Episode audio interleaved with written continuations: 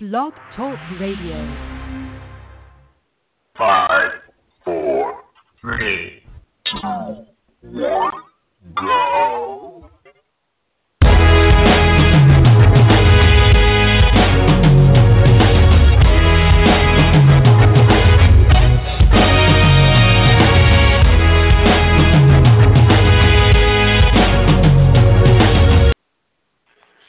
Morning, good morning, good morning. What's up? There's another beautiful day outside. Why? Because it is football Sunday. How could you get any better than that? Happy NFL football Sunday.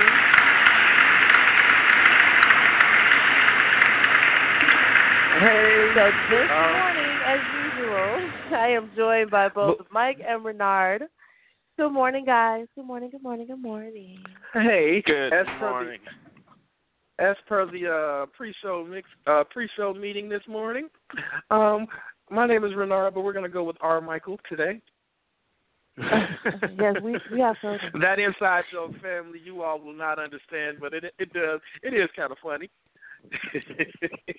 So, our Michael. um, but uh, before we talk about the NFC North, I'm just going to enjoy the fact that uh, the Packers have announced that Jacoby Brissett is the starting QB for today, and the backup quarterback is Julian Edelman. The Who have announced that? Uh, Jacoby Brissett is the starting quarterback What- against the Bills. What team has the what? You said the Packers, and they're kind of The, on a I said, oh, I said the Packers. You I'm sure sorry. did. Patriots. Okay. I, I, I, I, I guess all teams that begin with the letter P, he is. He forgot all what teams that begin with the letter P that I hate, I just put all in the same basket. Oh wow. Oh wow. Okay. I don't like the Patriots. I don't well, like the Packers. You know, yeah, but Julian well, Edelman, right. backup quarterback. that's funny though. Hey man. Desperate Wide times. Well, is listed officially as the backup quarterback. Is it the first time What's in their history? record? I don't know. Is it? We should look that up. That might be an interesting fact. Hmm. I'm sure that First time in history, NFL. Because in the, in the 30s and 40s, QBs used to actually have multiple positions. Used to have QBs that was listed officially as a kicker and uh, linebacker. so I'm sure it's not the first time, but I definitely believe it's probably the first time in the Super Bowl era. Hmm. That's crazy. Well, I would they bet that. on the It same is. screen. Here we Yeah. Let's get on and talk about some of these other teams that um yeah, huh. yeah. what? We'll kick it off with your team. Uh, we have like another that team NFC that I North was divisional matchup. We we we have we have another NFC North divisional matchup, and of course Junior Division. Those games really, really, really, really, really, really, really, really count. And we've got the Bears versus the Lions. Yo, it's nothing to do cartwheels over, ladies and gentlemen, but we didn't think we were going to we see have a boring team Bears versus a horrible team. Like I said, and, a boring team versus a horrible team. version of Lions. So, what are your guys' thoughts on this matchup? Because I know mine. So, kick it off. Well, I'm, I'm boring team versus let a R. horrible Michael go team. first. Wait, wait, wait, wait. R. Michael, hold on. Go ahead, Mike. I, I'm letting him. I'm gonna let him go first because I know he has a lot to say. Go ahead, R. Michael. A boring team versus a horrible team. Is that all? I mean, That's all we need to it. say. There's like that's left like behind me it. watching Notre Dame play anybody. I, I don't. What does that mean? I don't get it. The boring team is is uh is Detroit. The horrible team is the Bears. I mean, Okay, I so will let say me, it. let me let me. Um, fix I expect the Bears to go 0 and 16. The two games I thought they could win was Houston and Dallas. Uh, well, we know what happened in those games. If we win one or two games, regardless of winning one or two games, the Bears are definitely in the Deshaun Watson sweepstakes. Do you think this is being purposely done? I honestly don't. Well, Uh, no. Who they gonna give some money to? I don't. I just think No. they're that horrible. well, yeah, you're right because they gave it all to Jay Cutler. Hmm. I mean, see how that's working. The only the only thing about Jay Cutler, the reason I would say this is not being done on purpose is because, well, no, now that you say something, I just thought about it. Unless you're trying to lose, why would you? Why would you ever put Brian Hoyer out there?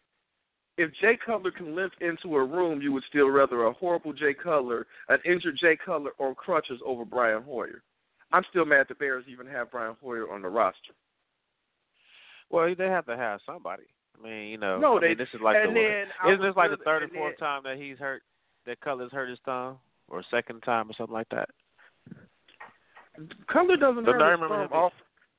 The last time I remember his thumb being hurt was the 2011 season when he tried to tackle somebody on an interception that he threw. Trying to make well, that's another story. Anyway, yeah, I, I, mean, I mean that could be I looked at in a with- positive way and a negative way. On a positive side, you could say at least he was out there. He wasn't being soft. He didn't just let him go. On a negative way, you can obviously say, well, maybe he shouldn't have threw the interception. I'm not going to crack that neither one of those jokes. I'm just remembering when it was last time I remember his thumb being hurt. Gotcha. Well, I, I mean, I, I'm not really. I don't really see the Bears doing much of anything today. Um, they haven't done anything since the season started, really. And Matt Stafford is, is as always, playing you know consistent and doing well. So I mean, he's almost a thousand yards this year, and we only at the fourth game.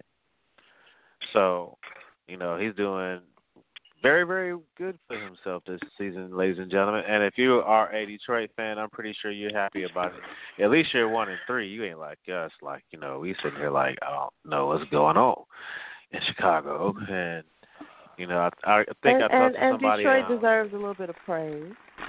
Yes, they Detroit deserves a little bit of Yeah. praise. Um, wait a minute, you know. Mike. I, you you brought up a point who the Bears should start instead of Brian Hoyer. I would rather Matt Barkley starting over the over Brian Hoyer. At this Well, point, I mean, you know- Jesus. Jesus, Jesus, with his sandals on, could probably do better today. You're so silly. uh, But you're probably with the right. with his sandals, not he got to have his sandals on. I wish the Bears QB was Matt Forte and their their starting running back was Julius Peppers. Notice I picked two players that are not on the Bears. Well, And yet we wonder why. That's how much- Why is it? Because they were like over washed up and done supposedly when they were put out of here, and by golly, they have life. I mean, no, wait a minute. That's I never badass. thought But wait, Matt wait a Forte minute, was what? done. I never well, you know, environment Julius is everything. Peppers We was didn't think he was. No, no, we we No, well, Julius we Peppers. collectively didn't think he Julius was. Peppers was a Julius Peppers, and I hate when people to bring this up. Julius Peppers was a uh, a salary cap casualty. That's all his was was a salary cap casualty.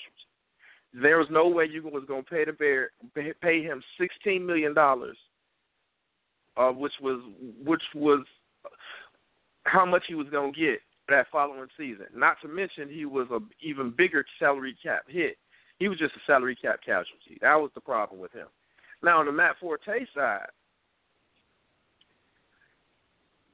it ended up ushering him out based on how good the running backs looked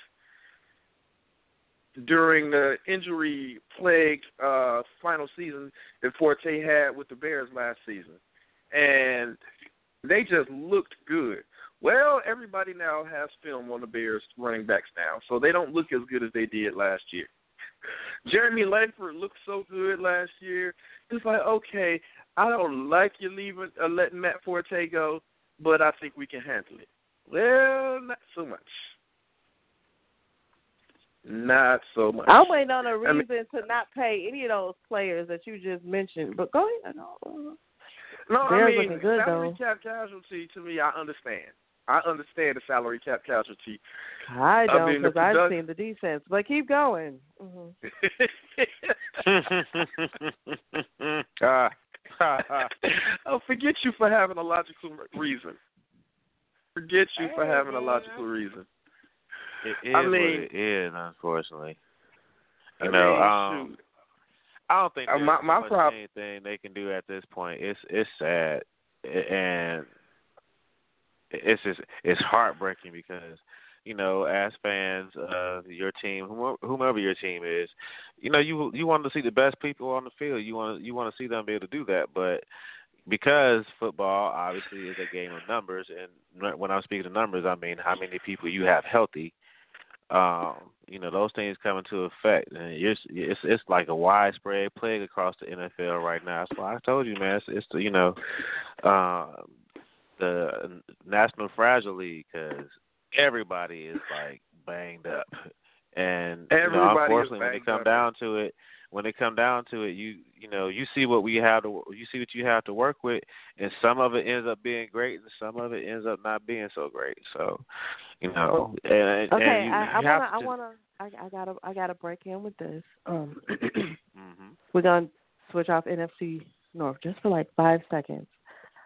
So Blaine Gabbert is sitting down, and Colin Kaepernick is out there throwing the ball, and everyone's excited to see what Colin's going to do today. And we'll talk about that a little later. But just so you know, it just broke. Colin Kaepernick looks like So he's going Colin to Kaepernick is the starting QB QB today. Your boy's starting today. There's no more, no more talking about the backup QB holding the protest. At least it's a starting See QB there. holding the protest. Ah, Oh, wow. Shoot Oh wow! What they See, gonna y'all say? humidity on his when it But see, comes but Put but hold on, but hold on. his name and his position. He's a starting QB But- protest. But look, what, what we what we need from you, Colin, if you're listening, hopefully somebody will pass this on to you. We need you to back it up with a great performance, man. Come out and just shut the game down. Do your thing. Throw the ball around. Please. Do as best you can not to get hurt. You know, because you you you you know. Uh, everybody in the league doesn't feel the way you feel, and you know, and you're gonna be facing some people. uh, You may be facing some people on the other side who don't, but at the end of the day, it's still a game. And I just really want you to have the best game of your life as you get back out there and, you know, suit up and, and just take it to them, man. Don't don't hold nothing back. You know, take it to them. And just make them put their eat the, I'm make them eat even- their words. I'm not even gonna hold then- that on him. You know why? The reason I'm not gonna hold that on him is because when he was last doing good on the field, he had people on his team named Anquan Boldin, Michael Crabtree, um, uh, Vernon Davis. He had people to throw the ball to. He he ain't got those. They didn't let them players go. So they they can say, well, he ain't have such a great day today. Even if he go out there and have a bad game, well, they ain't gave, they ain't giving him nobody to throw the ball to. When you don't have Vernon Davis, Michael Crabtree, and uh, Anquan Boldin anymore, not to mention they don't even have. Uh, I don't, I can't even think of his name. He was on my fantasy football team last season. Uh, the running back. He don't. They, he he done lost all four of his weapons. Now the only weapon he has is Carlos Hyde, that is still young and learning how to play the game. Well, we'll see, man. You know, it is it is after all Sunday, and we know what that means. On any given Sunday, anybody can win. So it just depends on how it goes for Dallas today and how it goes for them. But back to what we should be talking about, which is the NFC North. We'll talk more about Colin later on, as you know, um, as part of our ongoing controversial topic um, segment. Um, as far as the Bears and the Detroit go today. Um, like you said, man, it's not it's not it's probably not going to be pretty to watch. It may not even be exciting to watch, but people will be tuning in. you know, I mean, from one of the Detroit and from would say- Chicago. One of the things I would say is fans of bad teams, they usually know their team is going to be bad before the season starts. You and there are some people that say, "Well, be happy that you have a bad team. You're going to get a good draft pick." I don't care. I don't care about whatever Man, team were watching. Well, no, no, no. I don't care whatever team you're watching. Whatever team you're watching, even if you're a fan of a bad team. When you're watching that game, you want your team to win. And That's it's true. that's just how it is. You always want your team to win. I don't care if you looking like, man, I want to, I want to have a bad season so I can get this draft pick. Once that game comes on and that ball is kicked off, you're hoping your team wins. It's just the bad thing is, even with hoping your team wins, in, the, in your heart of hearts, you just don't believe it's going to happen. And all you can hope for is the other team to have a bad game because you just don't believe in your team. And don't get me wrong, I don't believe the Bears are going to win today. But I'm also confident that Detroit every now and then can have a bad game. So this is one of those days that I'm hoping Detroit has a bad game because the Bears have This proved true. that they're gonna have bad games for 16 games this season. It's just gonna come down to how the opposing team has. That's, He has that's wow. faith, y'all. I mean, Wow. the Bears, So this And we is said the Bears exactly not put up the goose Trust egg for the we've, Ladies been, and season. gentlemen. we've been doing this show for three seasons, and it's just funny And because never, you know he's never, ever never. in the history of You these, couldn't this get him off the had no Jay faith bandwagon. in the Bears at all. And I mean, actually, so, yeah. the Bears right might now, not lose. this the, is the what Bears he just might not did. win zero games, but the games that they win is going to be totally dependent on how bad the opposing team plays that day. Wow. So basically, what you're Eh. saying is the Bear season is very similar to. Stop using the toilet So that's over what we working somebody.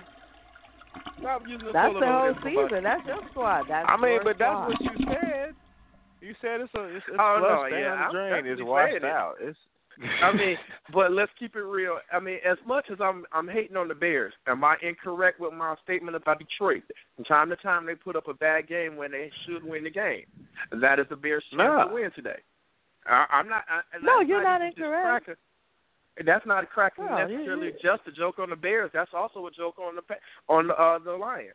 That's a joke on the Lions. The Lions, from time to time, when they have when they go out there, they should be the winning team. They sometimes just put up a bad game, and until until the Lions get rid of that stigma that is attached to them, they won't be a good team in the NFC North themselves. It is up to the Lions to go out there and beat the teams they're supposed to beat. And if they don't go out there and just put it on the Bears in the first quarter, then I will still look at the Lions like I always look at the Lions. Prove it to me. The Lions have to Well, go I out hope there they. I hope they can. I hope they can. the Lions I mean, have to um, go out right there and now, destroy the Bears in the first quarter. Don't even let the Bears believe they can win the game. The problem is the Lions all too often let opposing teams believe they have a chance. Yeah, they're not the best shutout. Because team. they do I have a will give, chance. I will give you that. You know, because Oh. The Lions never There really, is- never there's really put it on a unfortunately people. Yeah, they're not really about to just shut you know shut you down and, and stop you completely. They they they they bend but don't break. You know, and most of the time when They you- don't let- when you're watching their games. When they are, when they do have the time, and you know, obviously in a position to put a team away, they don't, they fail to do it, you know, um, on a consistent basis, and, and with authority most of the time. So I understand why you say that, because because it's, we all know at, any time you can just have that one game that you wasn't planning on having. Everybody had an off day, you know, And the quarterback has an off day, wide receiver three or four of those, not one. They don't uh, usually. Most most good teams have that once or twice in a season. Detroit has that three, four, and sometimes even five times in a season. And we keep on saying, "Well, no, they had a bad game." No, this is who they are. And until they prove they're not that, that's who I believe they are. Well, I'll I really say can't this. argue they're you. not even they're not even overly plagued with injuries. I mean, they definitely have receiver Marvin Jones. He's out. Marvin Jones is hamstring. playing Um, today. I'm. But li- hold on. I want. Go ahead. You know what? Me and Mike gonna be quiet. You you go ahead. Finish the whole. uh, it's just certain players that have been injured this season for both teams. Marvin Jones is playing today. Alshon Jeffery is playing today, and we got a lot we can say about both of them.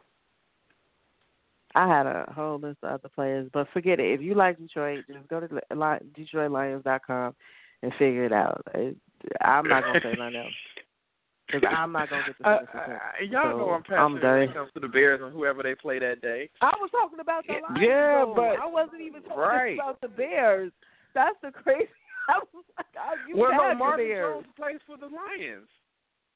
because I didn't finish the sentence. You're not allowed to Darn when I'm talking about them. So if he, Wow. yes, ridiculous. Well, you ain't gonna get no love when your crap squad play the Vikings because if you get to breathe in that conversation, it'll be a miracle. Uh, I ain't gonna have Nah. that because I expect them to get destroyed in that game. So That won't hurt and my you will feelings. Get destroyed on the radio as well. Thank you. I mean, the the Bears could play the Packers, the Vikings, the the Panthers, and the Steelers four weeks in a row. And if they score a point against any one of those teams, I would be in shock. Wow. That says a lot. I mean, That says a whole I'm not even lot. talking about the thousand points I expect. tho- I would expect those teams to put up on the Bears. Sam Bradford is going to look like Peyton Manning against the Bears when the Bears play the Vikings. Just keep that real. He's going to look like Peyton Manning meets Tom Brady meets meets Cam Newton all in one game. Go, the Bears ain't going to know what to do with them because their defensive line is a bunch of players that we don't know and ain't developed because we ain't got we don't have Pernell McPhee, we don't have uh uh a long list of other players, Lamarr Houston, we don't have who do we have? I Wow. don't say anything Let's because about who we don't have. I the better question just might be who do we I have? want to get cut off.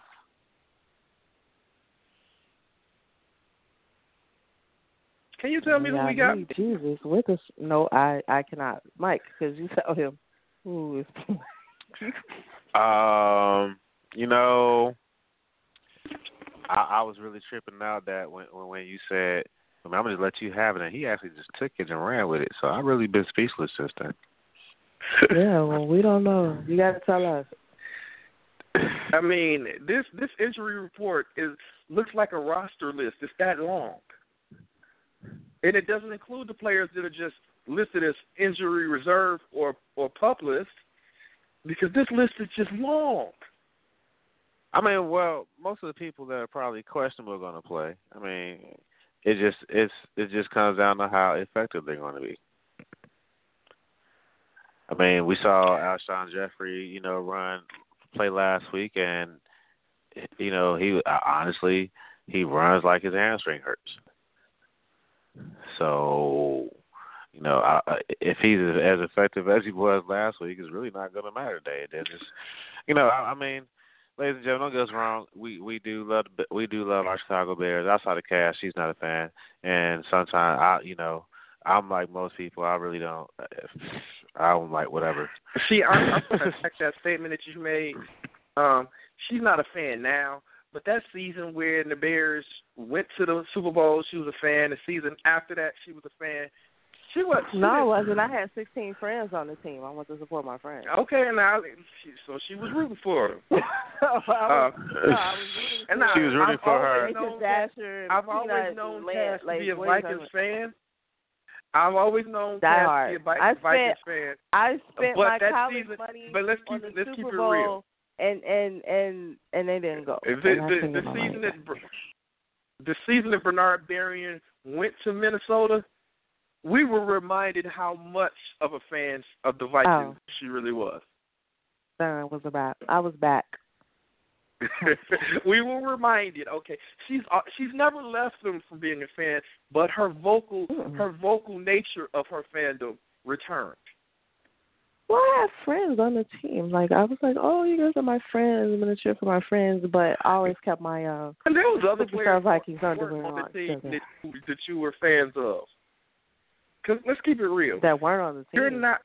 I mean, I said, I said What? there were fan, there were there were members of the team that you weren't necessarily friends of that you would root for.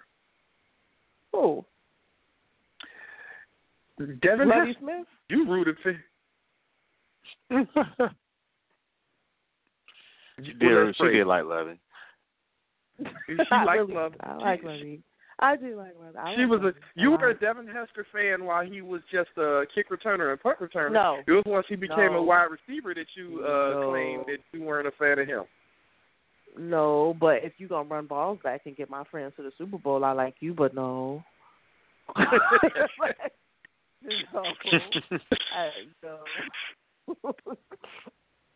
Don't try it. Don't try it. I, I will start I'm not trying to ride Minnesota Vikings knowledge. reminded- We can go from when they made it- that when they there was the got time in the when she rooted for the Bears. There was a time period, whatever the reason. I there was rooted a time for my period friends. that you I rooted have a for the jersey Bears. for each one of them. I will every day. I will put a Twitter pic up with their jersey in there. And those were my friends. They're still my friends. And I'm not saying that's not the reason. I'm saying whatever the reason, there was a there was a time period that you rooted for the Bears. For whatever I the rooted reason. for my You friends, and the the time period was 12 months, and it ended. No, it was for it was for And two, it was maybe at that three point, years. ladies and gentlemen. Uh, All they right, weren't that so- good for like two, maybe three years. they haven't It been was- that good in a minute. no, You they have to haven't. Look at this matchup, Even the season and- that and they did start- good, she wasn't rooting for the. She was not a fan.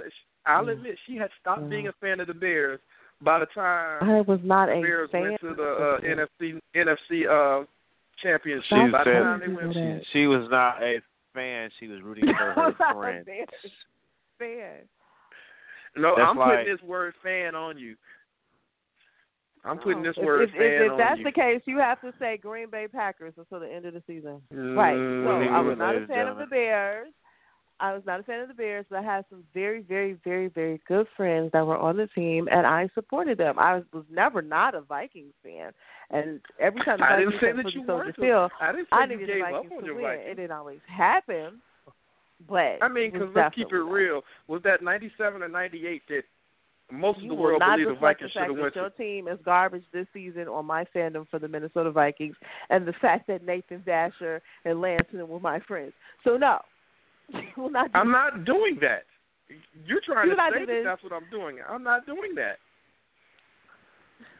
But you were trying I to don't say that she was them, a fan, and she's Yeah, not I a am. fan. I didn't So understand them. I wasn't a fan. Mm-hmm.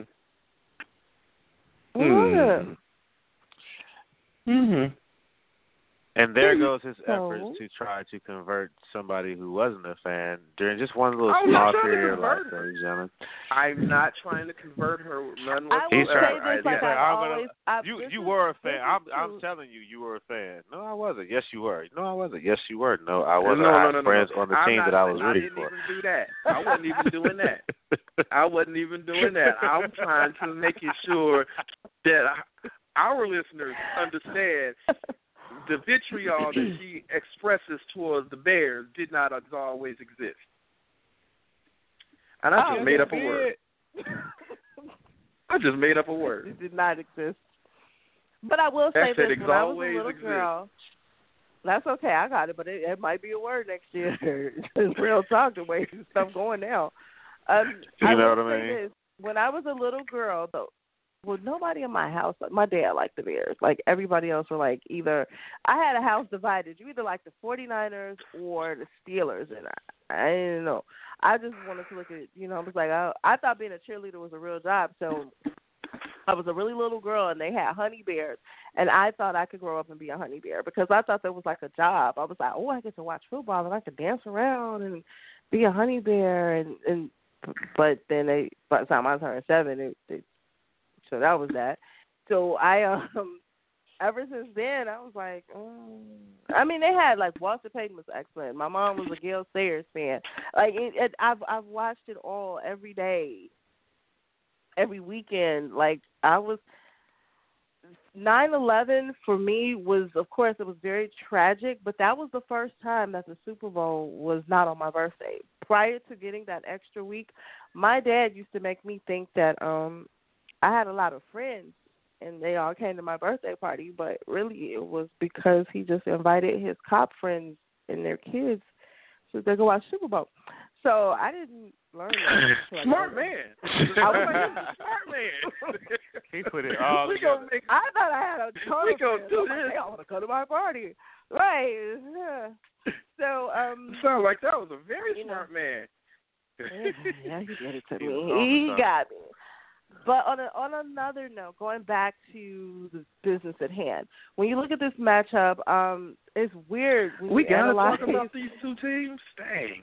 We're about to wrap it up. We're about to wrap it up because we're about to talk about two more teams. I'm gonna hold my peace.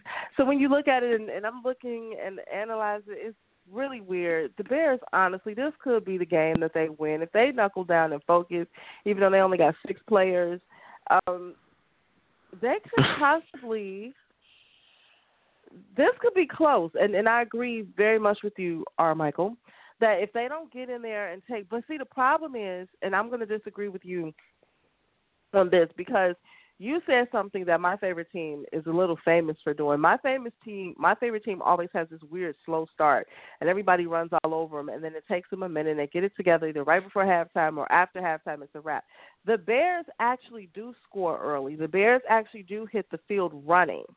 Be it they put the first, even if they don't put the first points on the game, in that first quarter, they have an answer for either the opposing team's touchdown or they're at least going to kick a, a successful field goal. They're going to put points on the board. They hit the ground running in the first quarter.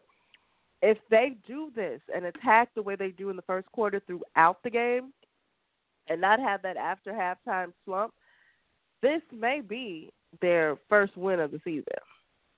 But they can't give up. They cannot let up because that first quarter, they put up a touchdown. They answer back. Their defense is in the game.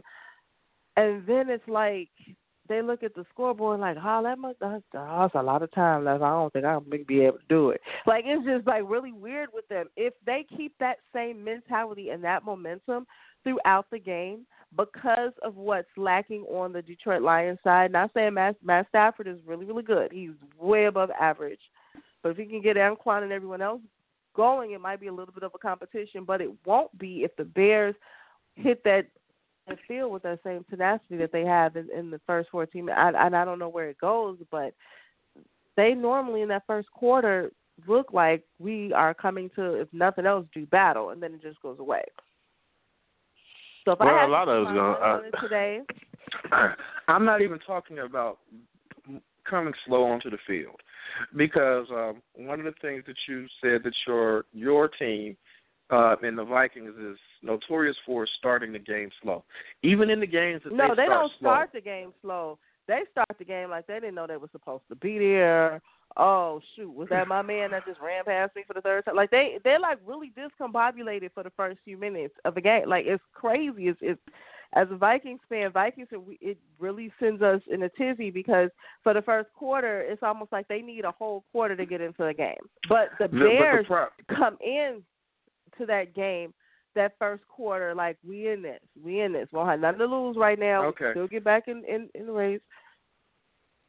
I'm going to point Vikings something out. The, knowing prob- what's going the problem with both with both of those with both of those situations.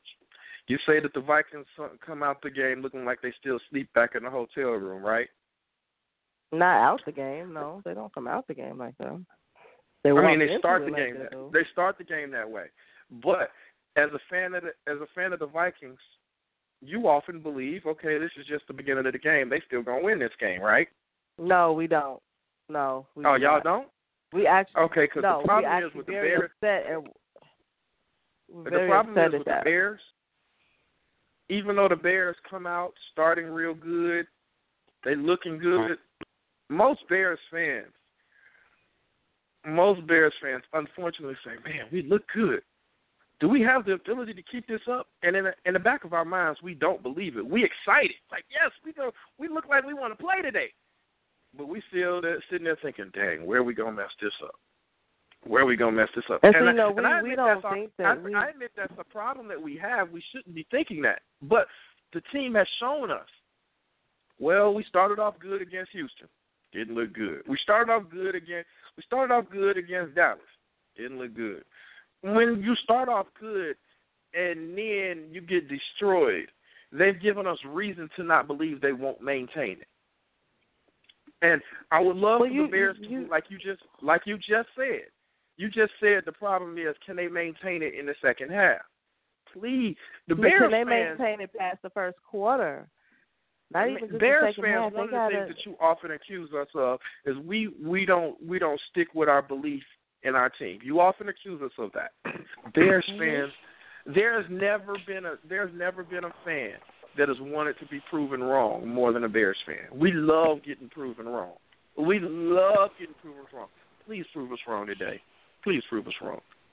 We have been so fair weather when it comes to our Bears because they have given Mm, us so thank many you for reasons saying it. they have given us so many reasons to believe they're going to be crap that we don't have the belief. We want to be well, here's the proven problem. wrong. Here's, we here's want. the, we the want. problem we with So that. want are you just so we just No. believe on the surface Go ahead. Mike. Yes, It looks I good Right. on the surface. You- I mean, I mean, I But can- it- so if- I, if- I, if and I- that's and the case- And I'm not it, necessarily just talking about me. I'm talking about as a collective. There are some fans that are diehard that believe in deep in their soul. I'm not going to say that put that on all Bears fans because sometimes all you need is that one or two that actually believe. But as a collective, we believe just on the surface.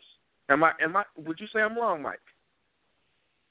Nah, because trust That's- me, I'll sit here and I watch that's, the game and that's why I would never. The, I I couldn't. I can't. With with you guys, and the problem is, if that's the case, then why do you all keep supporting that? Well, that's like because the we are stadium is still sold as out. bad as we are. like you know what? We're it's- honest it's- with it's- it's ourselves like- while it's while kind, being. it's kind of like it's it's it's an interesting thing because you love your team, you for your team, but at the same time you you know who your team is. You know what I'm saying?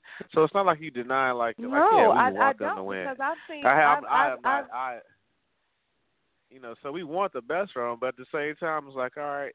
We have seen and if we not even now I'm not even looking but at that's, I'm just that's, looking at these that's, past that's four crap games. because that's crap because when when the Detroit fans even got together, like we got a problem. Like we got a problem. Either we're not going to rally around this team and they're going to play with nobody in the stands other than some visitors of the opposing team, or y'all going to get it together because we're spending our our hard-earned dollars on this because we want to come see our team do something. And even even Detroit got to that point. Y'all just keep taking it. So what's Chicago. the point of it? I Man, mean, let's I- keep it real. look. and I'm not a fan Whack. of this team. I'm about to all mention. right, I'm about. so- I'm not a fan of this other team. Whack. I'm not a fan of this other team that I'm about to mention.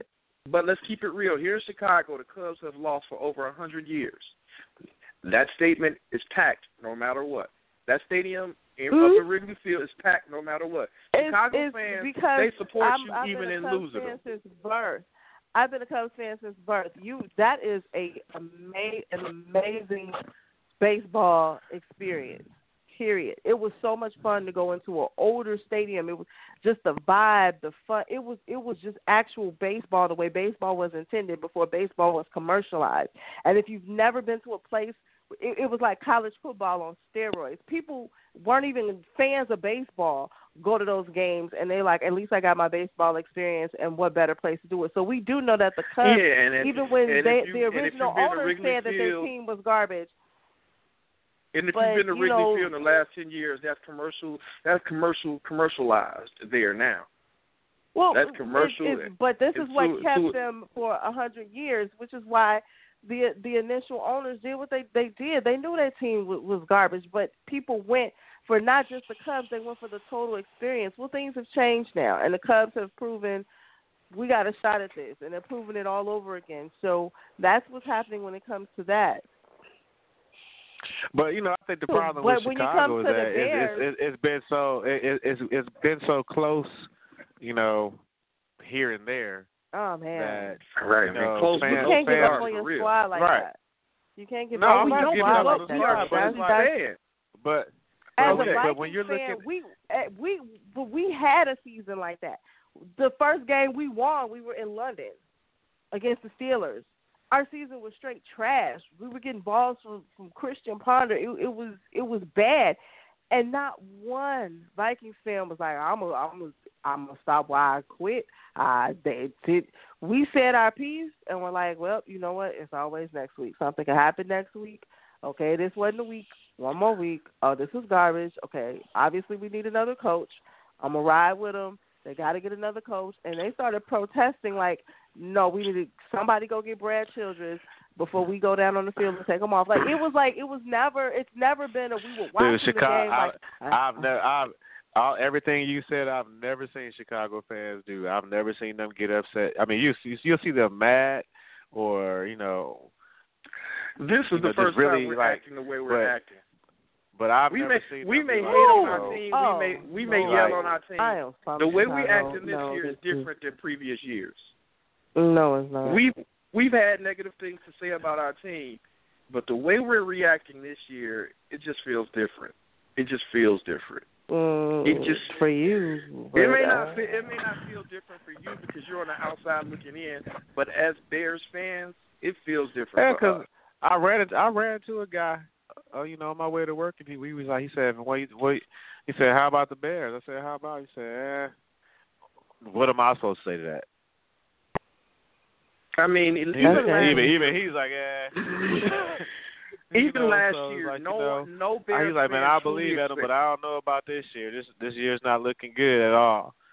And you and, I- it's like like it's you hard to mentioned disagree when earlier you're in, sitting, in, there, even you know. in the pre-show meeting. uh, There are a lot of questions I have from John Fox all the way up to upper management. I have, so I don't understand what's going on, and I think for the first time, everything gave the Bears some glimpse of hope. There was always one spectacular play, player, couple Right, It's right. right. There's nothing. no there's and no I one There's of like hope nothing spectacular happening at all. I mean, Like even don't in those and it's seasons like when, even in 2006, 2007, 2008, Devin Hester go out there and run a kickback because it gave us something to watch.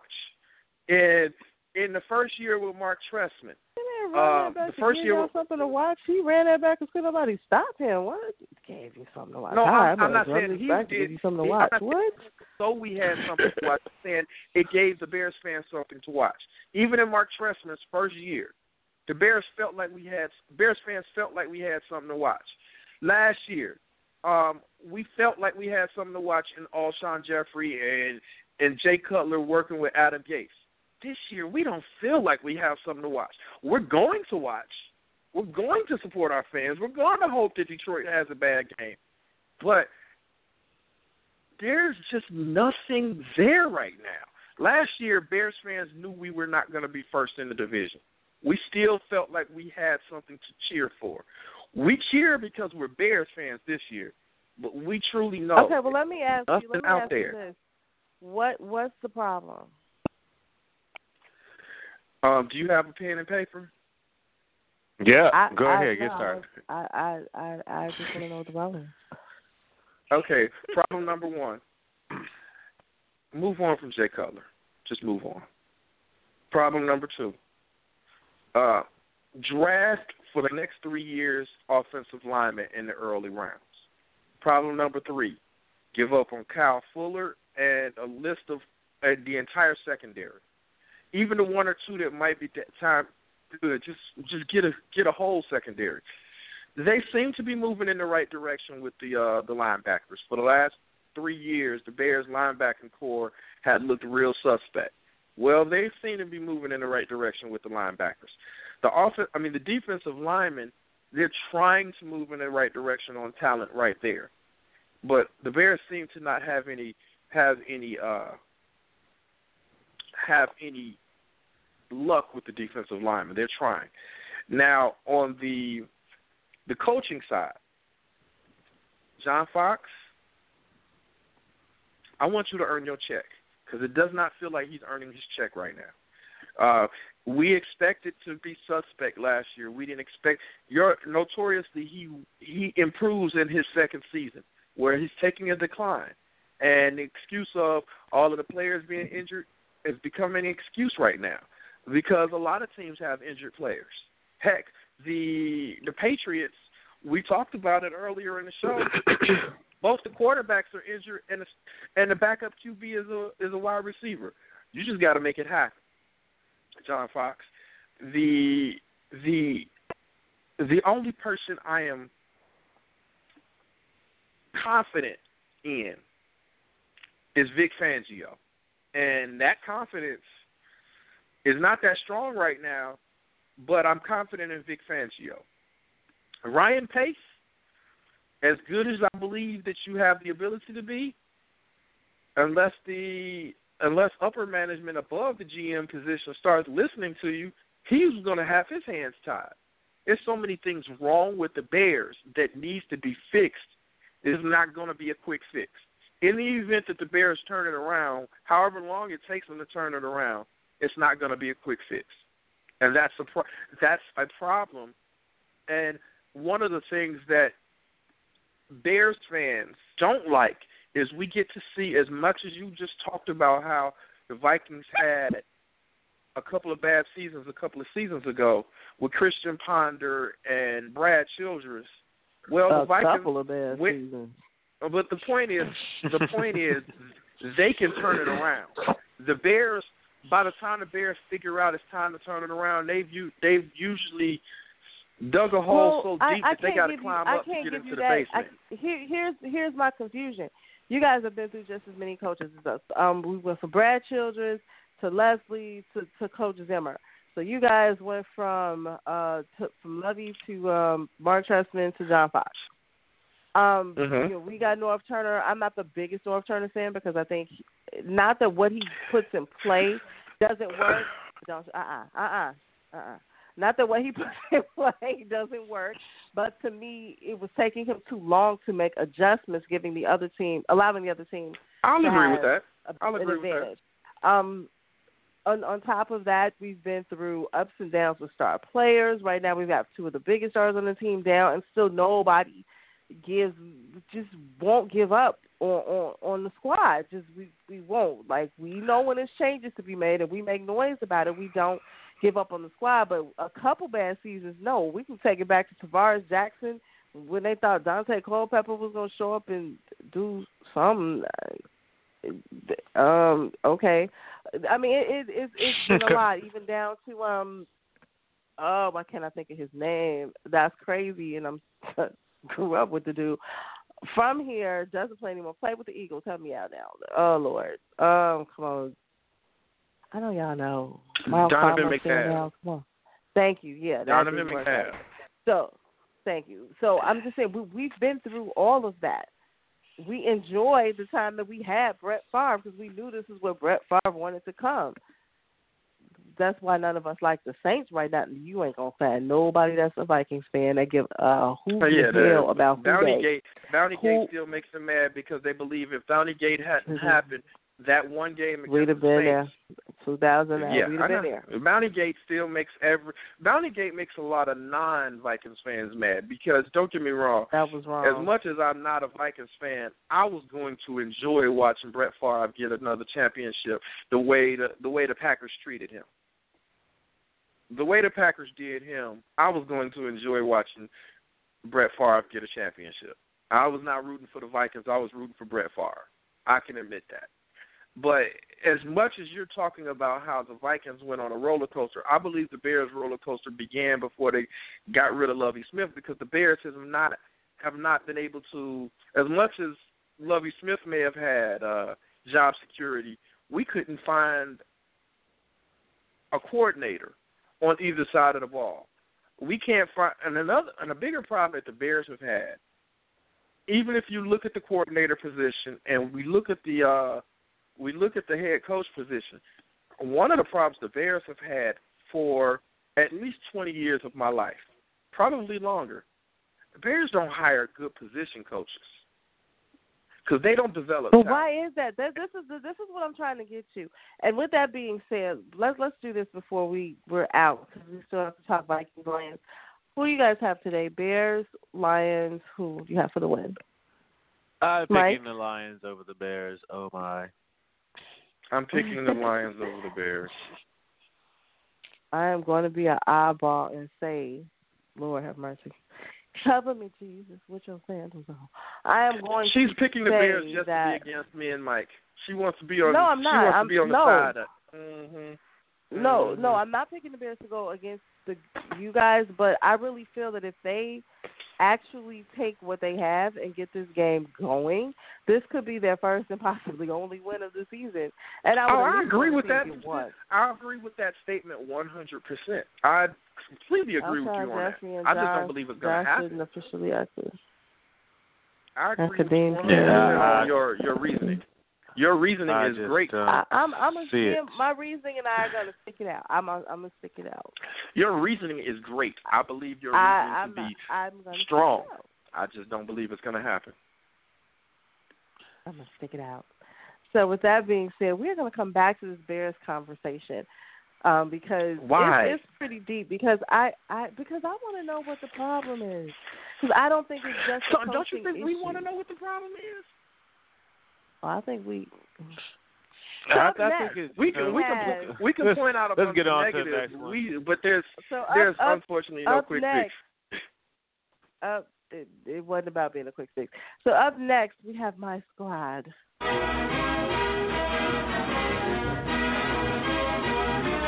Yes, if you are a Vikings fan, you know exactly what this song Yeah, is. Skol Viking Skol. Okay.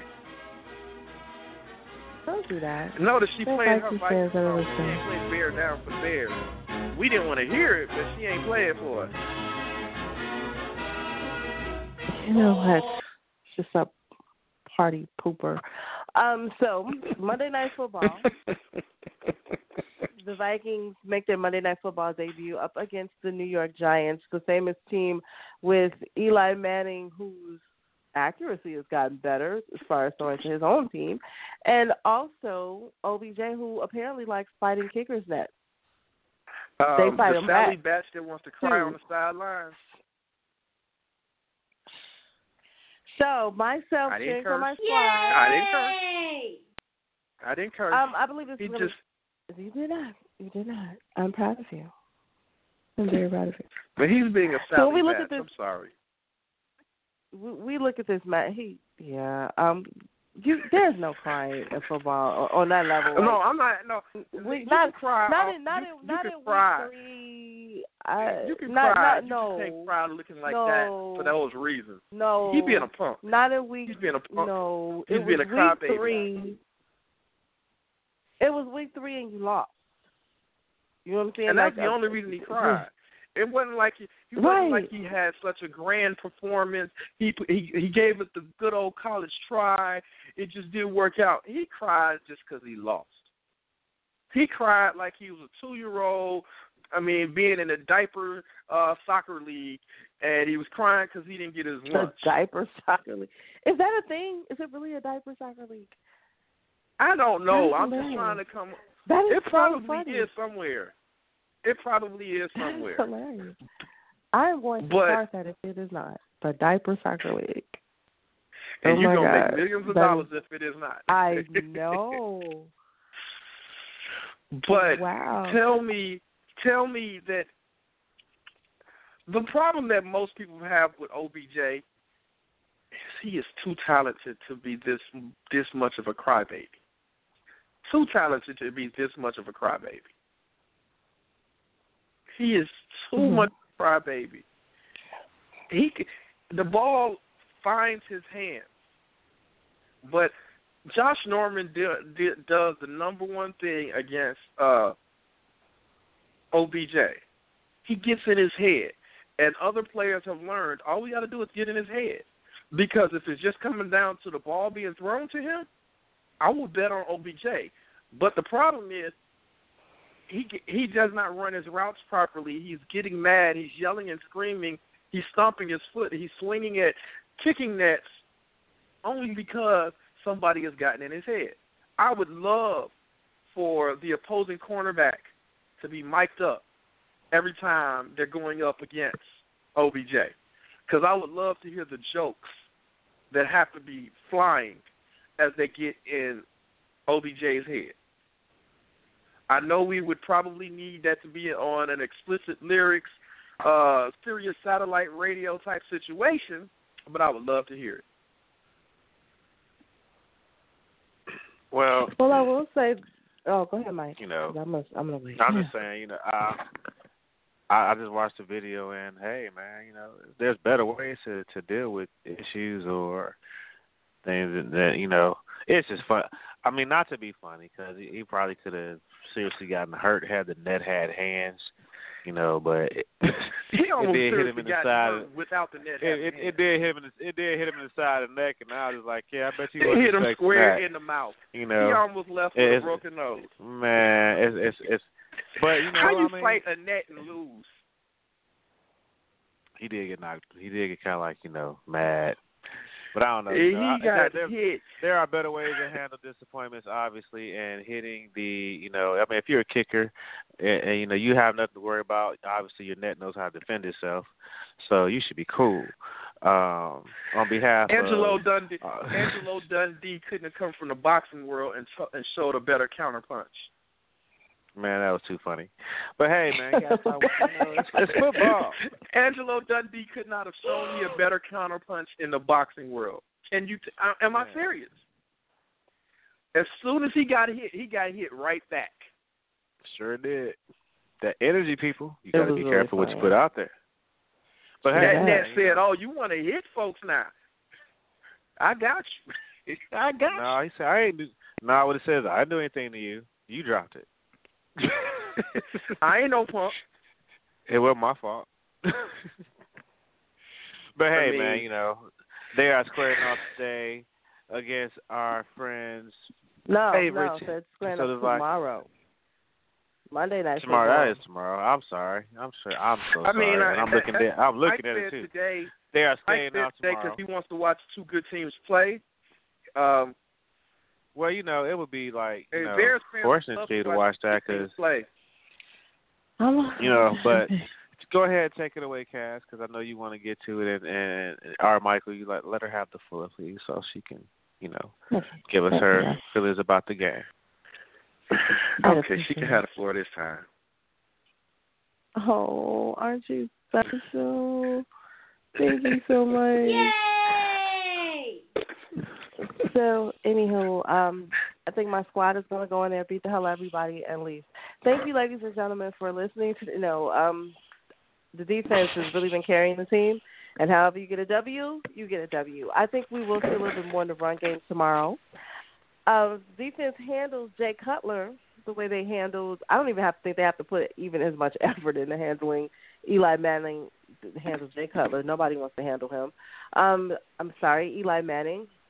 If the defense goes in and handles Eli Manning the way they did Cam Newton, which is, was amazing, it will completely take the Giants out of their game, and OBJ will see what he kicks next. That'll be the next game. What is he going to hit or kick next? Tune in tomorrow, because once you take the power from the quarterback, there's nothing. I mean, it's not even like Odell Beckham Jr. is even a blocking player. Like he has really nice hair though, but he has to keep his head in the game. He has to keep his head in the game. That I mean, you you you just can't. That was ridiculous. If stuff happens, there's always going to be a team that is better than your team. There's always going to be a defensive player that is going to be the best, even if the team is garbage. They might have that one player that is absolutely amazing and just won't let you breathe. I have seen sub what has been ruled a subpar year for a team take a team that was on their way to the postseason completely out of that bracket. So you always have to be ready. You have to learn how to control your anger and a couple of those tears. It was week three. It was week three. People were still getting their football legs. A couple people were finally getting chances because unfortunately a few starters were getting hurt. It was week three. Yes, you played up against a player who wasn't going to let you have it. So now what are you going to do with a defense that's being ranked as one of the best defenses in the league and it's shocking everyone. And the crazy thing is if you look at the matchup on paper from total yards per game to passing yards per game to rushing yards per game, the Giants have the complete advantage. But where the Vikings have an advantage is something that they're doing that people for for some reason forget. Yes, they're getting the W, but look at where they're holding teams. No team has had a blowout game. No team has even come close. When they are holding these teams to 16 points, 13 points, they're holding their defense is like, I don't care if we don't score again, you're definitely not going to score again. So they're getting past these O lines, and yes, they've been up against some pretty suspect O lines, especially when you look at the Packers. You look at um Carolina does not have the greatest O line, but they got a pretty strong one. So you know, the Giants is another chance. They have a pretty decent O line, but the Vikings have a massive attack. If Everson can't get through, Harry's going to get through. Robison's going to go. They've got it, it's not just one person that you have to worry about that will wrap their quarterback up. The corners, yeah, Captain Munnerlyn, Terrence Newman. Oh God, if, if Xavier is oh well, I don't. Right, I was about to say, what you gonna say about the. X-Man? Yeah, dude. Go Um, ahead about the X-Man. I don't. I don't believe he's playing. I, I've got to double check. I don't believe he will be playing tomorrow night. I believe he is still nursing his injury, um, and getting back to health. the corners are still holding it down. They're making a, a they're getting a few, few penalty calls because they've got so much to cover with a few players being out, but they're still doing what they got to do. They're they're finally not just allowing yards after the catch. They are actually picking these quarterbacks off, which is not a hard thing to do. Again, with Eli Manning, I love the fact that Trae Waynes figured it out.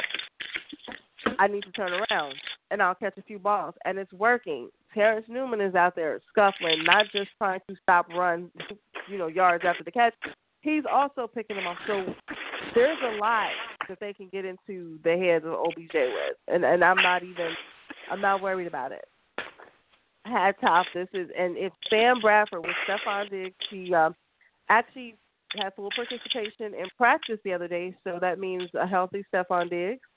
I would love love, love, love, love, love, especially being from Chicago, absolutely would love to see Laquon Treadwell get on the field and catch a couple balls. I'm quite sure a few other Chicagoans would too.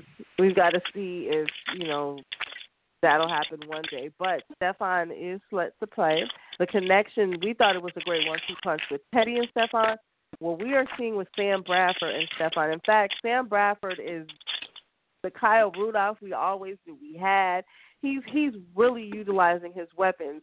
The one two cut well, the rotation they have at running back is the only super sketchy thing right now, along with a few of the missed tackles as you mentioned before we were talking about the Bears. The one you thing know I what kills me is, is when the Matt Asiata. Matt Asiata. You you I had to stop you right there when you talked about the rotation at running back. I expected so much more out of Matt Asiata with uh Adrian Peterson being out. mm, Would I you did not. agree? You don't. did you didn't expect more out of Matt Asiata? mm-mm. I did. Jerick McKinnon, yeah, no, I did not. Okay. because I, I've I've watched I've watched him be shut down. I've I've I've watched it even when Adrian was there. There's there's a difference when you have a player that is not just an outstanding player at his position and has so far defied a lot of the the odds, even coming back from injuries and an unfortunate situation to still win the rushing title. Um,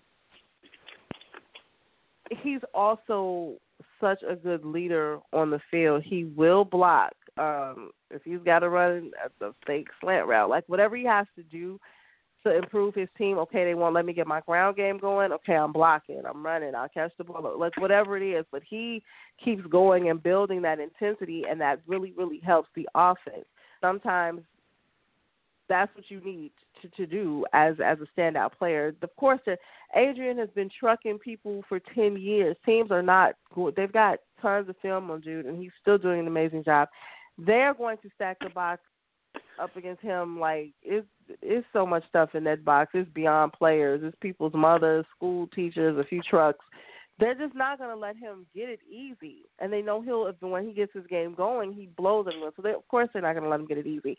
I like um the hustle that Jerick McKinnon has. Of course, no, he is not an Adrian, but he's got hustle. He plays smart. Matt Asiata is a very good rotation to take the team out of their game. That's about it. But it, it works. you know what I'm saying? It, it it works. If you can make all the pieces work with what you're working with, to me that that's just a, a great team because they were when Teddy Bridgewater went down, they were like, "Up, oh, you guys are out of Super Bowl conversation." Game one happens. Sam Bradford shows up, but he didn't get to play. Shaun Hill did, and by the grace of God, the team won. And um, still no Super Bowl conversation. And then, of course, Adrian gets hurt, and they're like, "Oh, just you guys are going to be crap." And now we're looking at a team that could possibly be four zero. So it, it's it's very interesting to watch. It's interesting to see. I've got full faith in them because they are playing as a team, and that ener- energy and chemistry that you have as a team is what propels you beyond just talent. They're working together. They're supporting each other. They're learning each other. It's, they do not feel that they have anything to lose and everything to gain when everyone has counted them out. So I am completely riding with them. Once they get into the head of of OBJ and you know see how much you know turf my man Eli is gonna eat, it's it's a wrap. It's it's, it's a wrap. One of the And things- I see four oh. One of the things I would add is OBJ is playing against the worst type of team today in the secondary Tom- because tomorrow. What's tomorrow? Uh, and that's the second time we did that. See, you like me. Uh, we both like we want to see it today. At least it'll be a good game. You're right. Uh, he's playing against the worst type of thing. He wants referees to bail him out with pass interference calls. He wants uh, referees to bail him out with personal foul calls. The Vikings are the type of team, and their defense is the type of evilness that will give you a hit, take that flag, and put it in their pocket and say, "Give us another." Now, the Vikings fans, the Vikings fans despise the amount of flags that they're chewing on, but OBJ, We all just- is- Why? But but go ahead. but OBJ, he this is not the team to to think that oh I'm gonna get flags all day. Even if you get flags all day against the Vikings, the Vikings don't care. They're gonna come out there with that that level of evilness that they're trying. There are teams out there that are that are trying to get you to not play. Then there's the Vikings. They're trying to hurt you. They're not trying to injure hurt you. They're trying to injure you.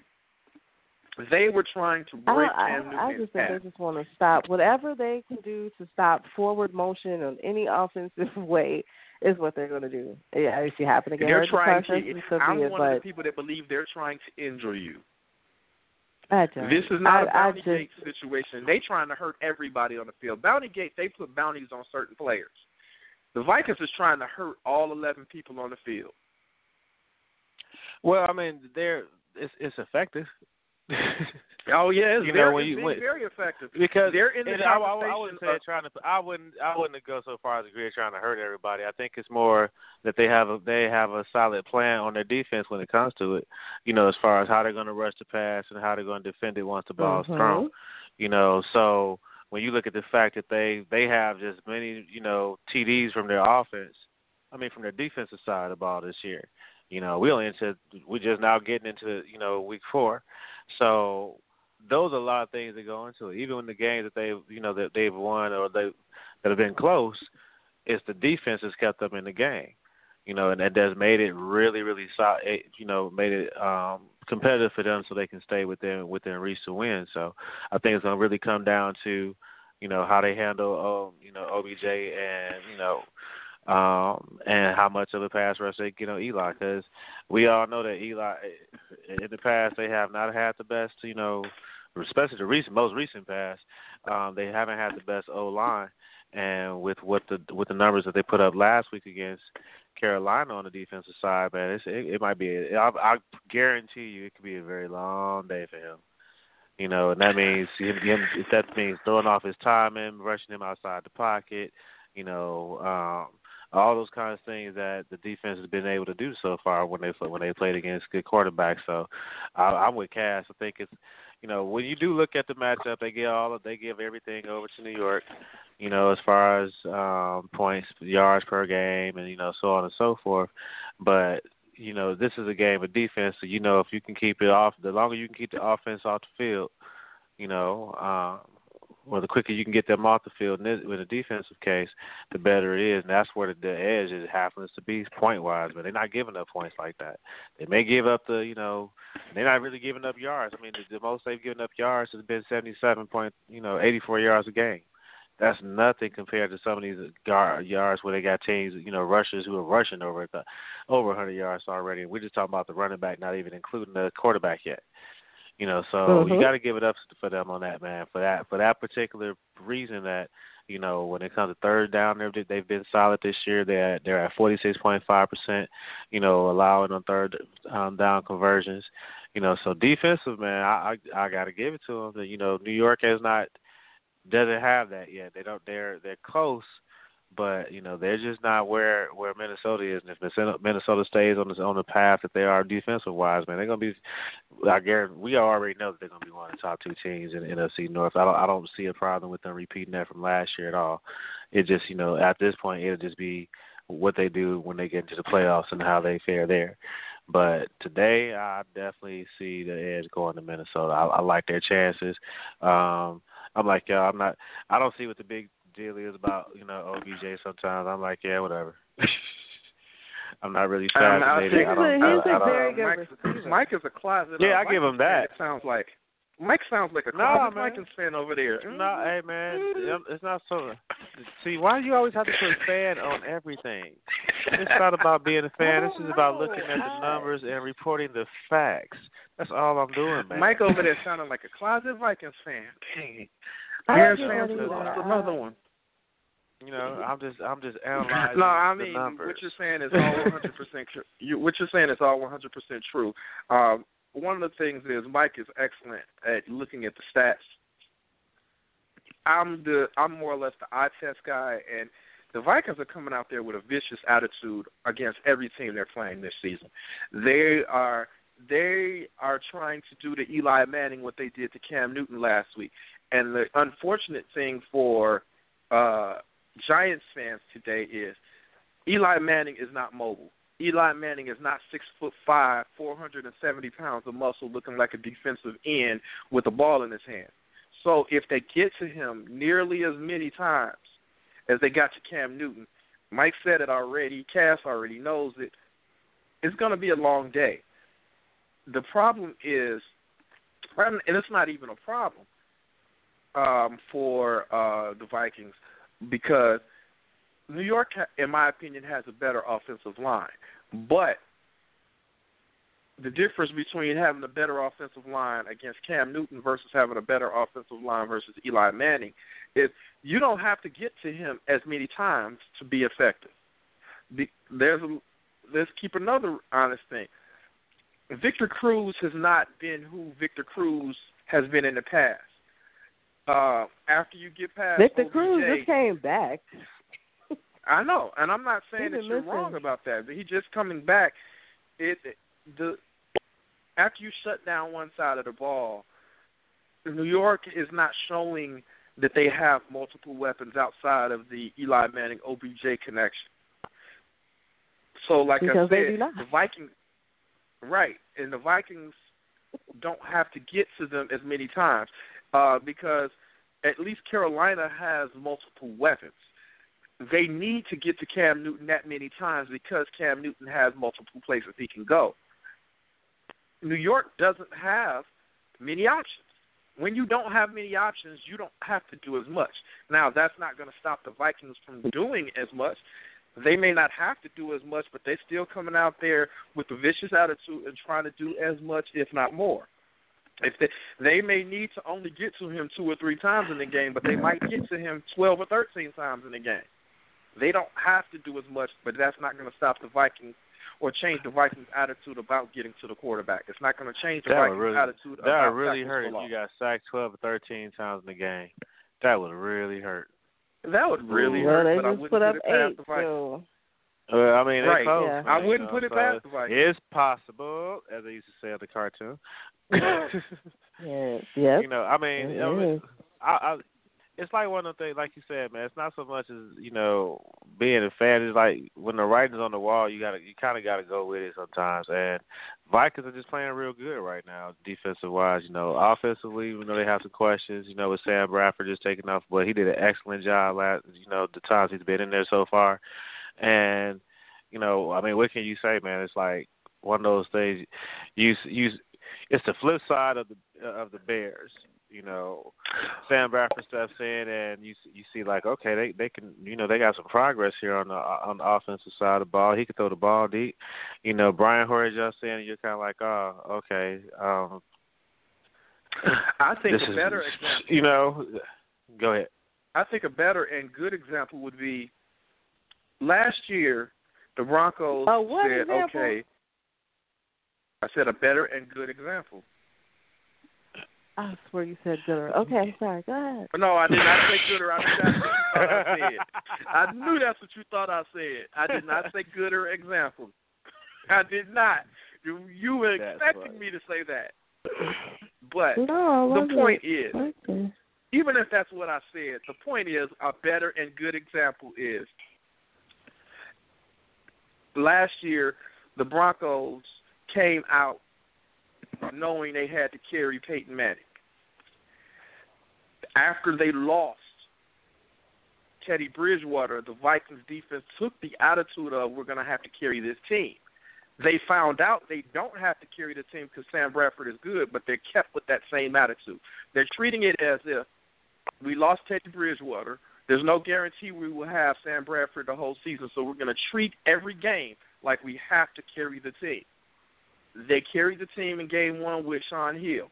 They did not have to carry the team the last two weeks, but they're going out there prepared to carry the team. So on the days that the offense does a good job, that's icing on the cake.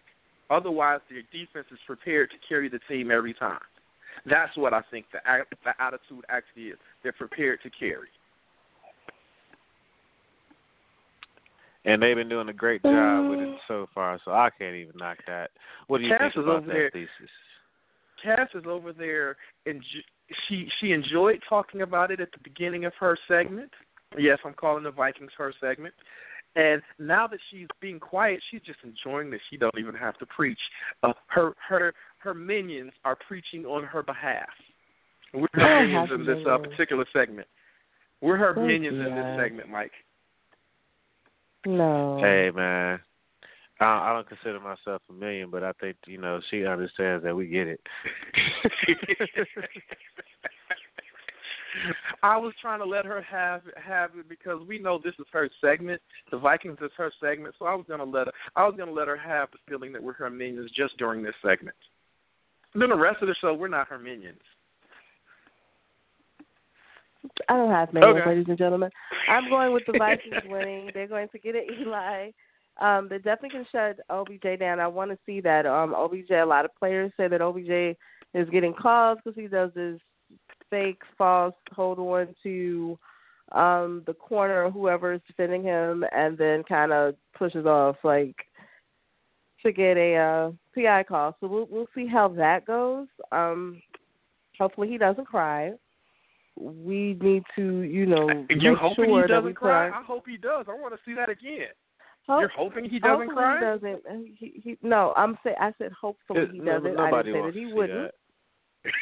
Really, Mike that's said nobody just- No, needs- That's nobody so- wants to see that. I'm I'm I'm over it. The tickle fighting with Dez Bryant. I, I you know what? I'm I'm good. I'm, Yeah. I, Uh, I'm, I don't, nobody wants to see that, man. I want to enjoy I mean, watching if you- if you- OBJ if you're gonna be- if you're gonna be in- out of control for a whole season. Man, if you're gonna be in tears, you know, be in tears because you lost by one It point. was week three. You know, and, be, or be in or be in tears because Learn you didn't make it to the It was playoffs. you know, or you didn't, being or, tears or you didn't. lost the you know, Bowl.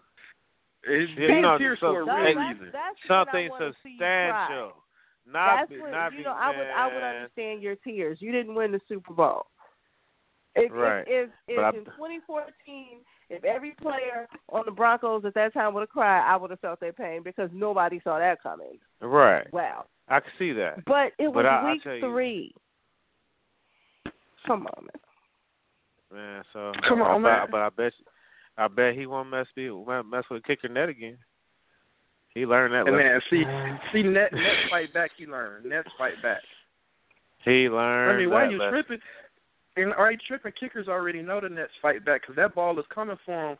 It's just the net stops it at the end of the at the end of that kick on the sideline. Kickers know that. Man, He he, should he should have watched net was like- kickers. the net was like, oh, so you want to hit me? and gave it right back to him.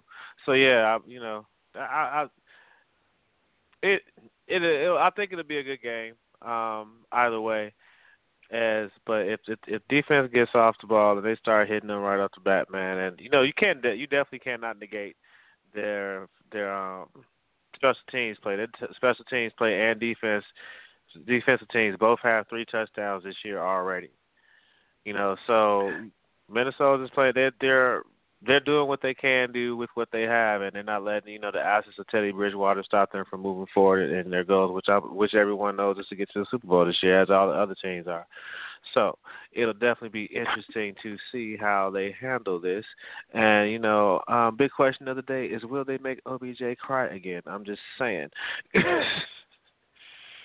Will he go to tears I don't in locker room care if you are if you make OBJ uh, Odell Beckham Jr.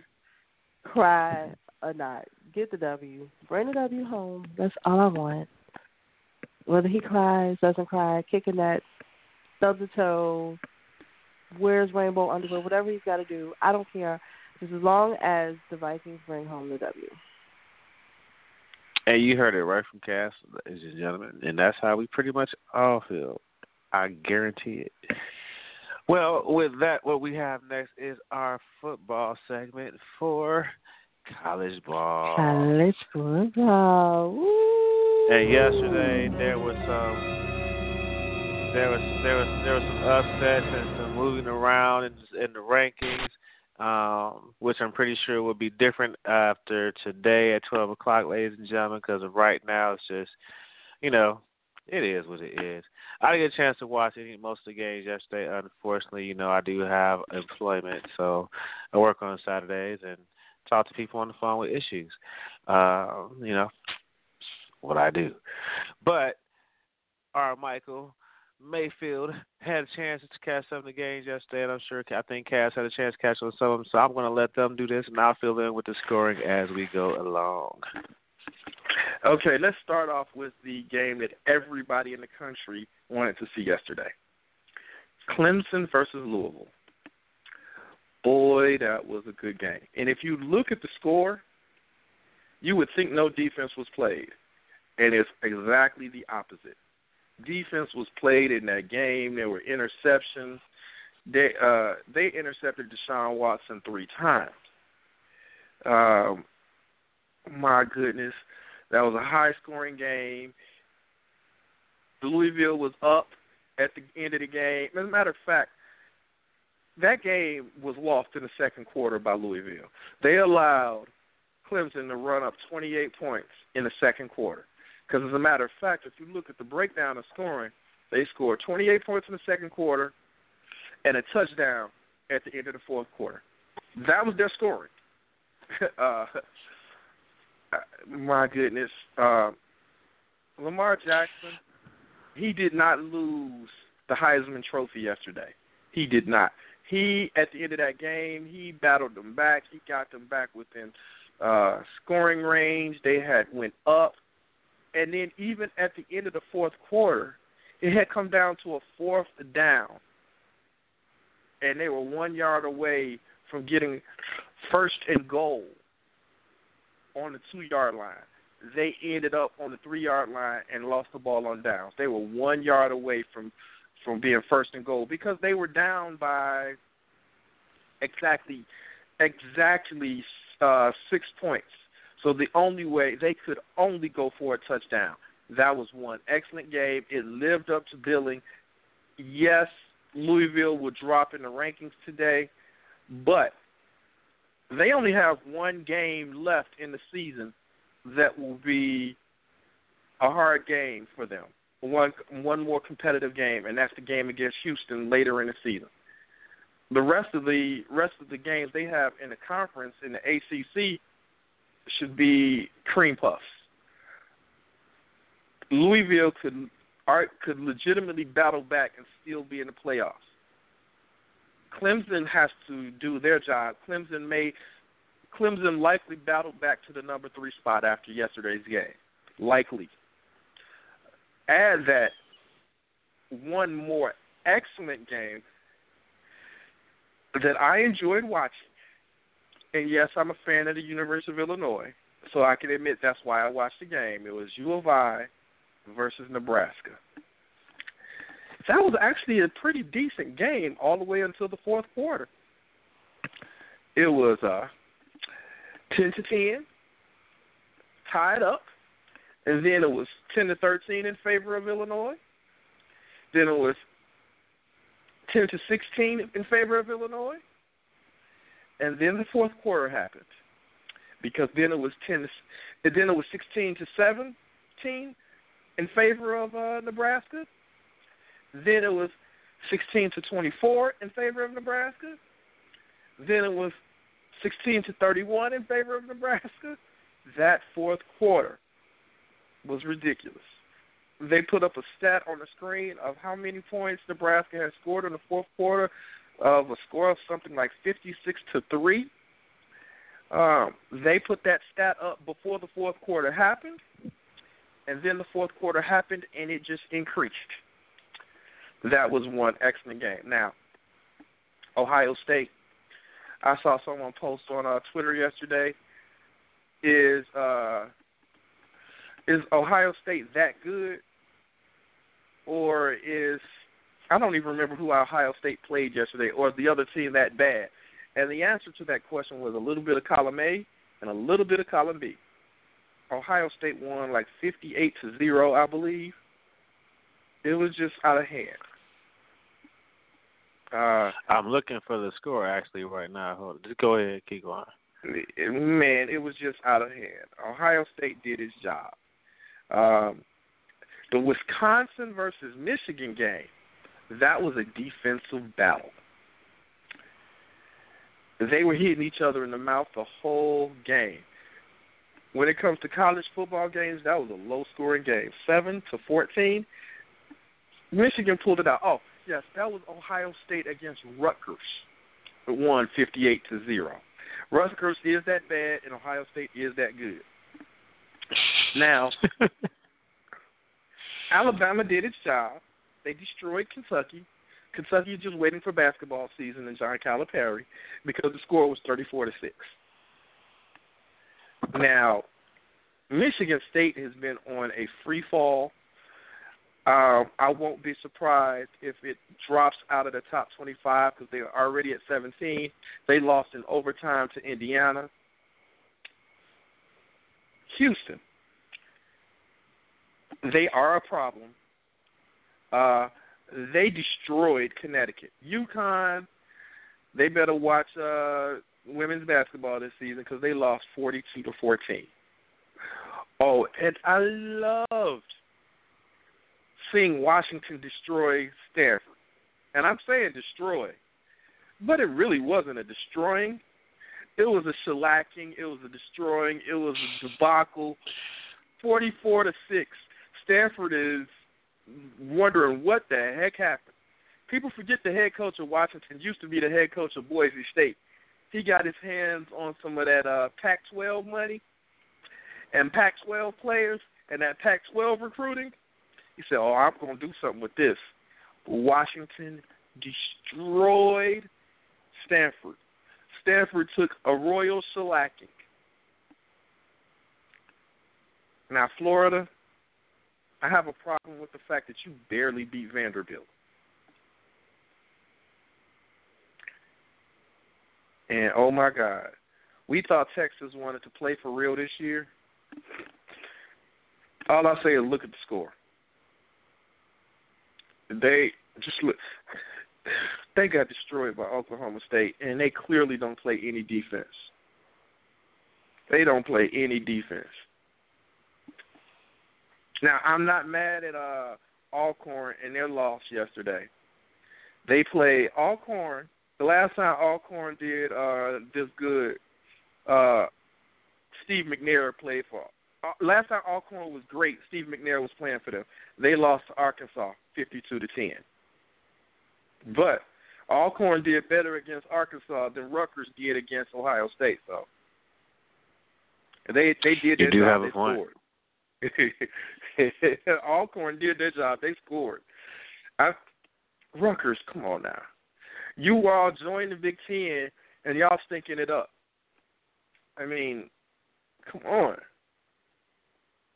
I mean, the bottom of the division is supposed to be University of Illinois. You all are now the bottom of the division. You have a lot of faith in U of I, man. You said you said they're supposed to be at the bottom. uh, the U of I has been at the bottom for a while. I expect Lovie Smith to turn them around. I will, a lot of U of I fans were giving them a pass this season because Lovie Smith is playing with players that he didn't recruit because by the time he was hired, recruiting season was over with, and they already look better just on the field from the eye test than they did in previous seasons. And we're not holding this against Lovie. He's been he was handed a bunch of players that didn't even that didn't get to go to the schools they really wanted to go to. Illinois has not been a powerhouse in football ever. They have not been relevant in a long time. They've been relevant in past years, but they have never been a powerhouse. In the Big Ten, the relevant teams are in, in no particular order, but we know top one and two are Michigan and Ohio State. In no particular order, that's one and two. Behind that is Wisconsin, Iowa, and Michigan State in no particular order. Illinois became relevant the moment Lovie Smith became the head coach. So we're expecting that the defense that Illinois puts out in coming years to be great. We're expecting the offense to be suspect. Let's be honest, this is Lovie Smith. But the team will be relevant in the coming years, and we're almost giving him a pass for this season. I'm an Illinois fan, and I'm also being honest with myself about uh, Lovie Smith. But that Clemson Louisville game, 42 to 36. Wow. Whew. It was every bit as uh, what we expected. I wish I had a chance to see it. I think I was I don't know what I was doing at the time the game was on. I mean, probably totally was, it, the game didn't come on until seven o'clock, eight o'clock. But I'll admit, I missed I missed the first half. I had to go back and and uh watch the first half. Some strange reason, I don't usually DVR college games. Someone told me to DVR it, and I saw the score. I was like, "What did I miss?" I forgot the game was on. I was so happy I DVR'd it. I don't usually DVR college games, like I said, and it was almost like Louisville just didn't know that they showed up to the game. The score was zero to zero through the first quarter. That is two teams that usually are not zero to zero in any game after any length of playing. Right. Twenty-eight to zero at halftime. No, it's twenty eight to ten at halftime. Twenty-eight to ten. Oh, wait a minute. Wait a minute. Twenty eight Let me 10. see. What did I miss? Uh, yeah, 28 oh, to you're right. 10 at It's 20 halftime. to 10, 28 to 10 at halftime. And then Clemson Louisville still scored. 28. You're right. You're right. yeah. You're right. Then Louisville scored there's- 16. They scored 16 points in the third quarter, and the Clemson didn't score any. And the this, the factor was it was it was a four point difference between what was scored in the um, in the fourth, fourth quarter. quarter for both of them. Yeah, so I mean, I mean, close- but I, if you look at it, it's a it's a touchdown it's a touchdown game. So it's not like they got blown out. You know, it's, the it's, problem it's definitely is you not. don't allow you know, any team to score 28 points on you in any one quarter. You just yeah, can't do that. Exactly, and that and that's That's- going to drop them in the rankings. That That's right there, that quarter alone is going to drop down. Four touchdowns in one quarter against you. Four touchdowns in one quarter. You cannot allow that to happen ever. Yeah, so their rankings But are going to drop. I'm pretty sure they're. The, you know, as it's always a guessing game with how far, ladies and gentlemen, because we just don't know. I think uh, we've we've called I think they will so probably far, drop to six or seven. Probably, yeah, I will give them probably seven. And with this, I know Ohio seven. State's going to jump up. I think that's up. the furthest that they drop is seven. I think that's they could legitimately drop to five and just basically swap spots. But I'm expecting six. Furthest I see is dropping to seven. But I would, I could, I wouldn't be surprised if they only just swap spots. Because right now they're three and five, and I wouldn't be surprised if they are three and five uh, in about thirty minutes. Just Yeah, they'll just they'll just swap I, around. I think five Because- they still mean, you know- for. I think five is the best they can hope for. I think seven is the worst that they should expect. Six to me is probably the most likely spot they end up in. But yes, uh, see. college football has has uh, lived up to its billing this season. I can honestly say, week one leading up to now, there's been some unexpected games. The games that we expected to be good games have been good games. There's been some games we expected to be bad games that turned out to be good games. The only game I can honestly say that I expected yesterday to be a good game was Washington and Stanford. You only got two field goals against Washington, and you let them Yeah. run 44 up against you. Come on, that that that's just not right. It's just not right. But that's how it rolls, ladies and gentlemen. It's college football, some of the most exciting football you will ever get the chance to experience, either I from either from a fan Oh, perspective even or even from a player perspective. Even worse, that that Stanford six points wasn't two field goals. It was a it was a uh, touchdown with no PAT. Oh wow. Well, touchdown with no PAT. So it's people have got to do their jobs, and I'm sorry, college football players, those are jobs. You're not most of the when you're at these big when you're at these big programs, you're there to be a football player first and a student second. Now, Stanford that might be the exception to the rule, but still, six points. Come on now, you got destroyed. You got destroyed. You're in a Power Five conference. I'm sorry. But there's plenty of other things we can talk about today. And uh, I don't want to forget the controversial topics, but I want to enjoy talking some more about Jacoby Brissett being the starter and Julian Mm, Edelman being the I second string quarterback. I really want to enjoy talking about that. Julian Edelman is the second string quarterback today. That is true. I would never wish somebody to get injured, but I want to see Julian Edelman be the QB at some point. Really?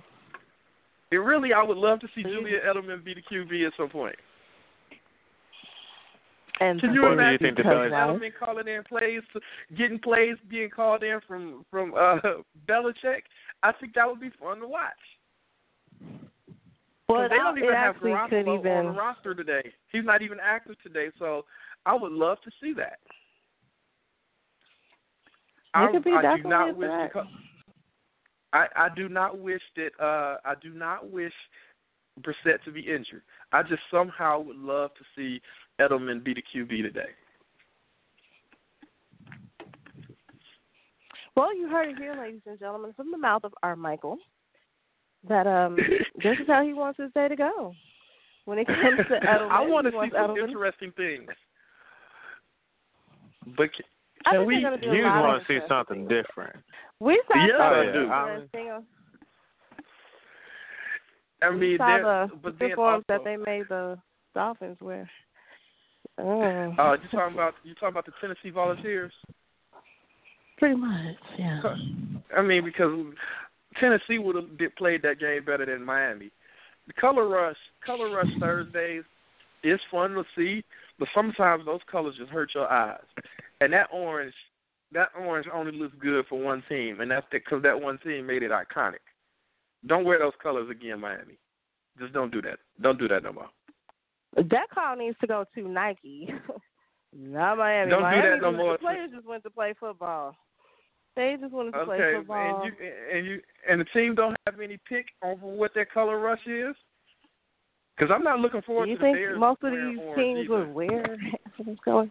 I'm not looking Yeah, forward to the Bears wearing orange either, because uh, I would love to see the Bears I color rush be all their blue. orange. I wish the Bears color rush was all blue. I wish the Patriots Why? color rush was. I wish the Patriots color rush was the all red because their their throwback red jerseys were, are off the chain. I wish the Patriots color rush was all red. All right. Well, we do have some things going around the NFL. Of course, more injuries are stacking up. A lot of um, ACL injuries once again. A lot of knee injuries. A lot of players that are out the season. Definitely hated to see that J.J. Watt is out for the season. Heartbreaking. So so heartbreaking. A lot of people have been saying that the problem with the J.J. Watt situation is unfortunate, and you got former football players that are saying it. they're worried that he's on the verge of his career being over with, not because of him being injured, but the the specific nature of his injury. That even if he plays some more, he will no longer be who he is because he has a back injury, and that dreaded back injury. Um, even on a basketball level, look at Larry Bird. Once you have that back injury, you, you're no longer the same person that you are, and that he will forever be fighting to get to be a hundred percent and never quite be there again. Those people that have said it on the national level hope to be wrong, and what we might be looking at is the end of J.J. Watt's, however short career, because technically his career was still in its infancy and I'm saying was like it's a foregone conclusion. His career is still in its infancy, and as many people I've heard talk about the back injury, it doesn't sound good. What do you guys think? Well, I mean, you know, back injuries are always hard to diagnose, or hard, hard even hard to come back to, depending on how bad it is. So, you know, I haven't really had a chance to do too much follow up on it. Um, but just speaking for, and I've never had a back injury, you know, knocking on wood. Um, but anytime you're out for a length of time, anytime you're facing something that could change change the direction of your career, um, it's always a hard decision. I think that his impact, you know, across the game, it, especially for his team, is going to be one that's felt. Um, you know, he's a he's a he's an outstanding player and he stands out. You know, when he does play um, as well. So I think they're definitely gonna feel the loss of it. And you know, man, I mean, it's time will tell, man. So you know, it's like you know, um, Adrian Peterson comes back from you know his surgery and he looks better than he did. You know, if not almost as good um, after his surgery. So a lot of the great thing about it is that he's healthy. You know, um, you know he's young, and so it may not impact it as much as we think.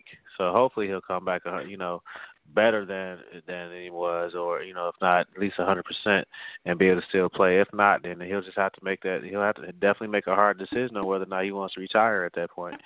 Um, I think it's too soon to tell or to get into it without having a lot of information from it as to where he is right now um and his treatment and you know so on and so forth so but it's it's something to definitely keep a watch on um to to see how it's going to turn out for him because like I said he's a very impactful player in the game uh, definitely and, you know so to and you know none of us ever wants to see anybody get hurt and and it's and you say that knowing that football is a violent game.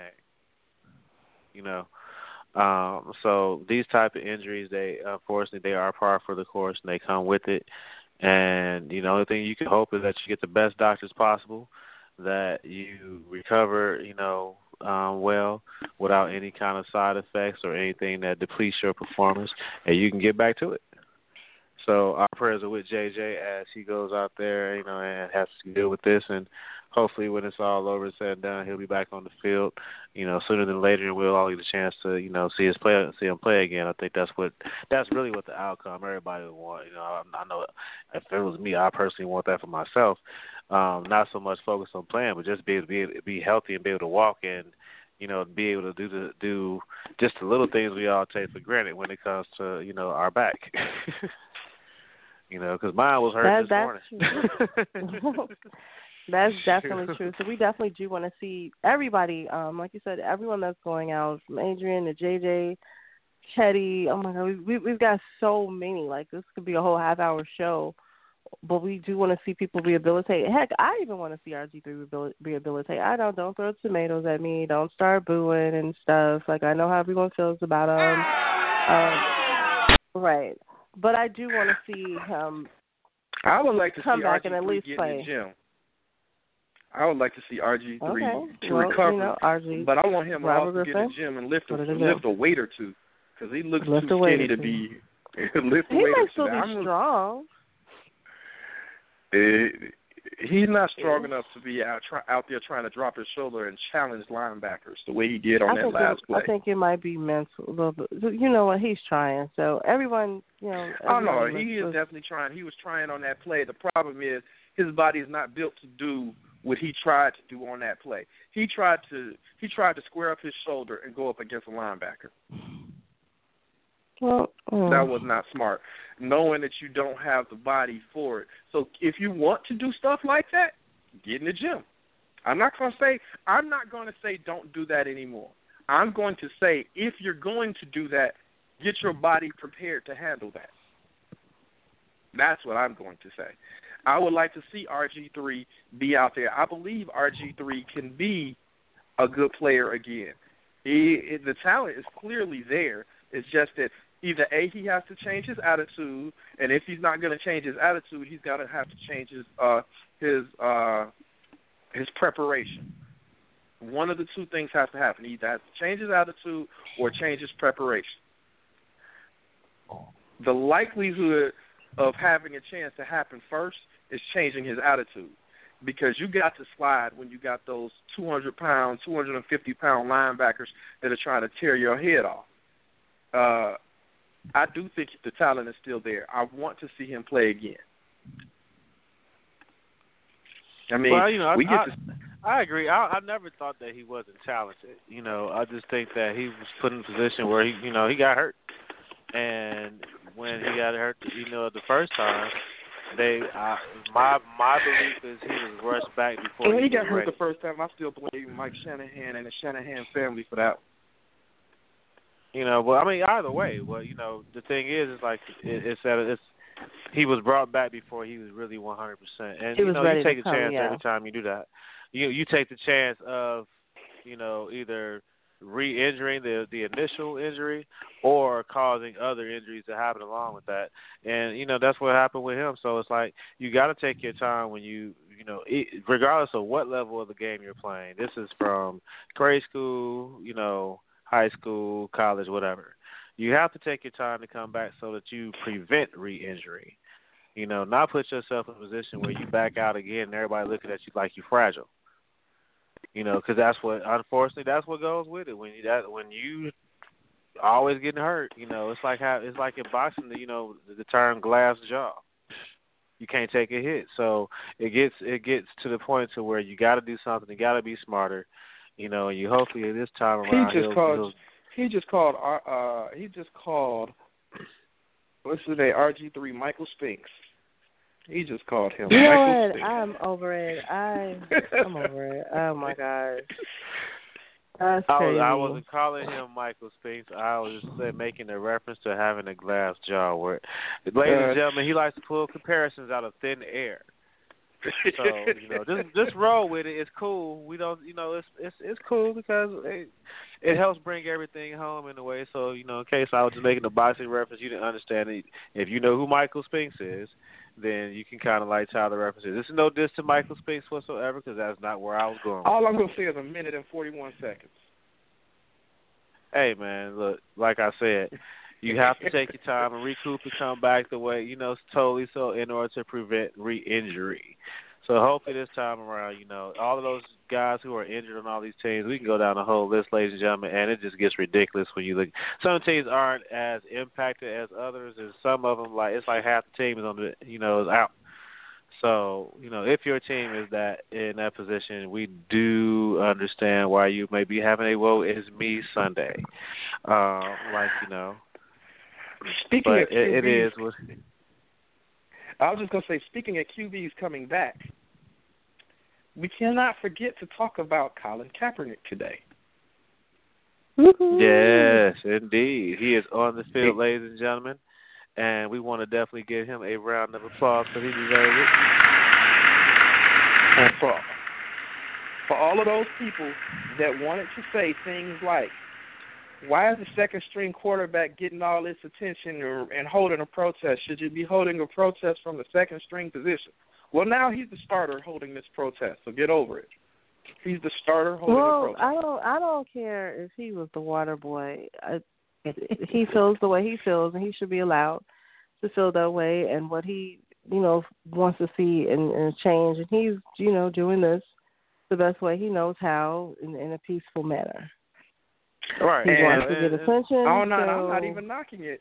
I'm not knocking it. I saw an excellent joke last night brought up by Michael Che on SNL last night, and I'm going to go there because he went there, and I think it's an excellent point.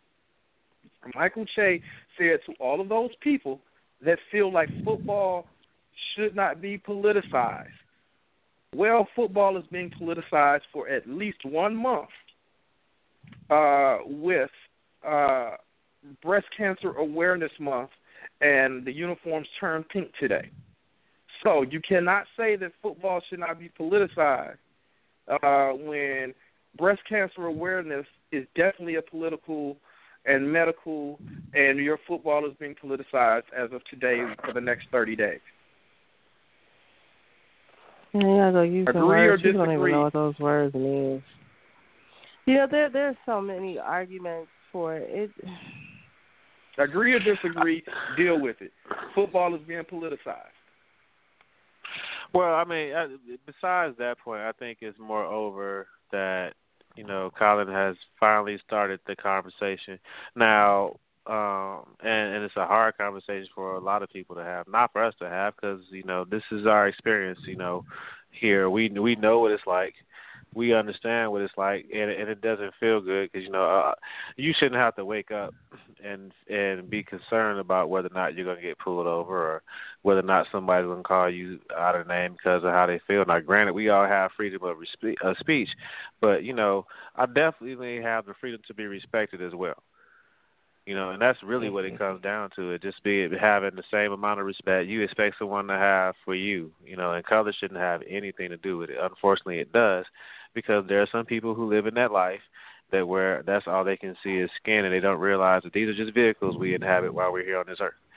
Um, you know, uh, I think that besides the fact of you know him being the star today, um, you know, like I said earlier, you know, I just want to have a good game, man. You know, make the best of the situation. He's there to play football. Obviously, he has a cause that he's you know focusing on, but I think that you know he's he's he's going to focus on the game as we all should you know, while the game is going on. And then after that, you know, he's going to have plenty of questions about, I guarantee you. So, Colin, in today's day, since you got to start and you had a pretty decent game, you know, how do you feel this helps with your cause? It has nothing to do about that, people who are going to ask that silly tail question. Oh, they're gonna ask it, and they're gonna continue to ask. you know they're going to ask. They're gonna You know, ask. and it it. has- He's gonna get more questions about kneeling than he is about his play in the game. The only You know way that. he will get asked about his play in the game, the only way, is still going to be related to his kneeling, as if he has a bad game. And it's my opinion that even if he has a bad game, let's look at the roster that he's that he's playing on. Still, no Anquan Boldin, no Michael Crabtree, no uh, Vernon Davis. It's hard. People cannot hold against him, good or bad, when you don't have the roster that you had when you were last seen doing good. Yeah, well, you know, like I said, it, it, all in all, we still want to, you know, see him have a good game, despite what his roster may be.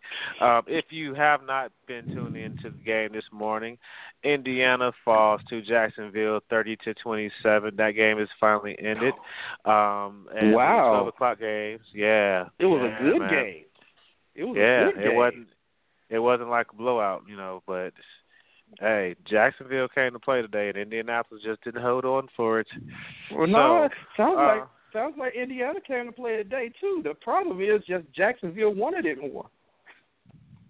Well, here I'll give you. Let's go. Uh, quick scoring breakdown, ladies and gentlemen. If you did not catch the game, first quarter was three was seven to three Jacksonville. Second quarter was ten to three Jacksonville. Third quarter was six to nothing Jacksonville. And then the fourth quarter was twenty one to seven uh Indiana. So it just goes to show you that you if you don't score during one of those quarters, your game will be close. And there was no overtime in this either. but there was you no know, overtime. They were today. fighting to come back. Was They it garbage fighting to come time? Well, you know, I mean, if you win, if it obviously their de- uh, Jacksonville's defense, Jacksonville's defense had some letdowns during the fourth quarter. If they allowed 21 points and their offense only scored seven. You know, so I mean that's where their that's where their last was. Um, you know, as far as that being, an and the only thing that really stopped that you would think that would, would have stopped. Um, what this is this is us without having seen the game, ladies and gentlemen. We're just going by, you know, just a score and and just kind of generalizing here um, about the possibilities. I could go through the whole drive thing with you, but we really don't have much time for that.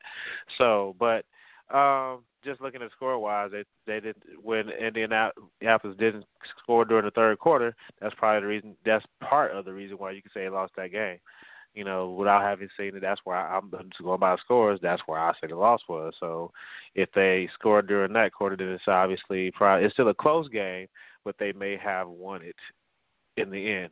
However, um, other games are getting ready to start today. If you are um, a Carolina fan, they are playing Atlanta at one o'clock Eastern time. Oakley, Oakland, and Baltimore start at one.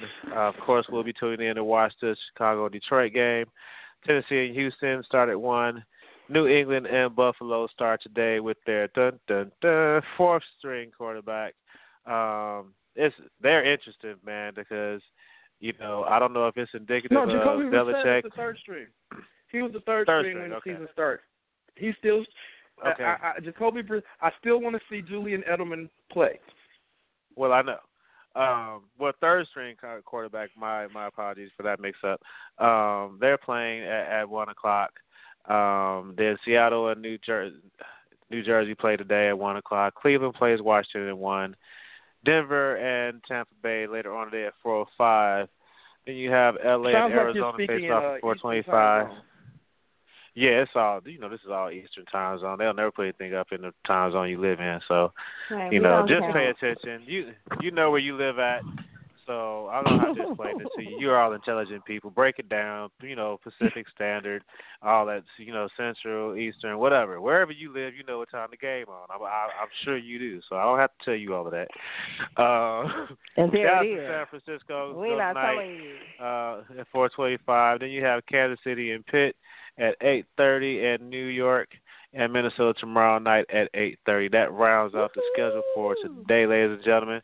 It's going to be. I'm telling you, you know, from just from uh, looking at it, yeah, I like Brissett too, man. Brissett has he had a good game.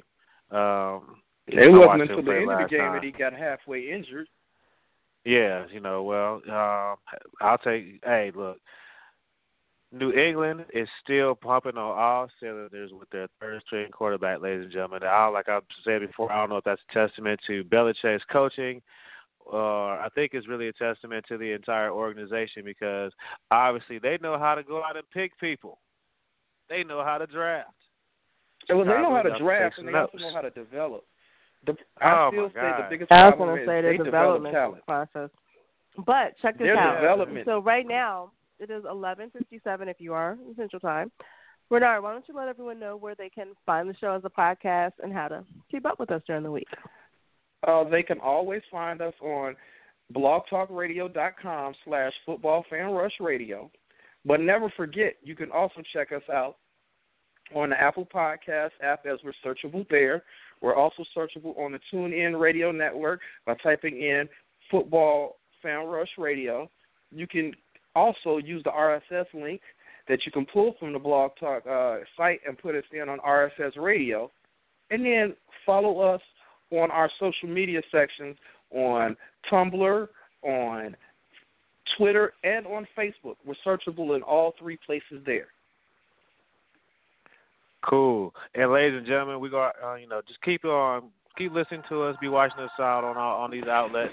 We're going to make an announcement for the the Green Bay Packers game, which we are going to be hosting down um, at a good friend of mine um, here in the south suburbs at Flavor Restaurant located in Hazel Crest on the, um, October 20th. It's a Thursday night game, and we definitely want to make sure you all come out for that and enjoy it with us. We will be looking forward to having you there. If you're a Green Bay fan, Bears fan, you just love football, even if neither one of these are your team and you want to be in the area and come out and kick it with us, we definitely want to see you all there. It's going to be a great, great, great night. And I guarantee you we will have loads of fun. As we get ready to wind it up, once again, thank you all for tuning in. We are Football Fan Rush Radio. I'm your host, Michael. Um, you have Cass, and you also have for today, Mr. R. Michael May. R. Michael. Uh, yes, you know, as your host. And as always, please be safe out here in the Chi. You know, keep your head on the swivel. Um, keep in mind that everybody isn't as smart as you, and some people don't care about your life, but care about your own. And make sure you care about those around you. And we will and keep it up. NFL Y'all Sunday. Exactly. See you next y'all. week. Talk to you next week.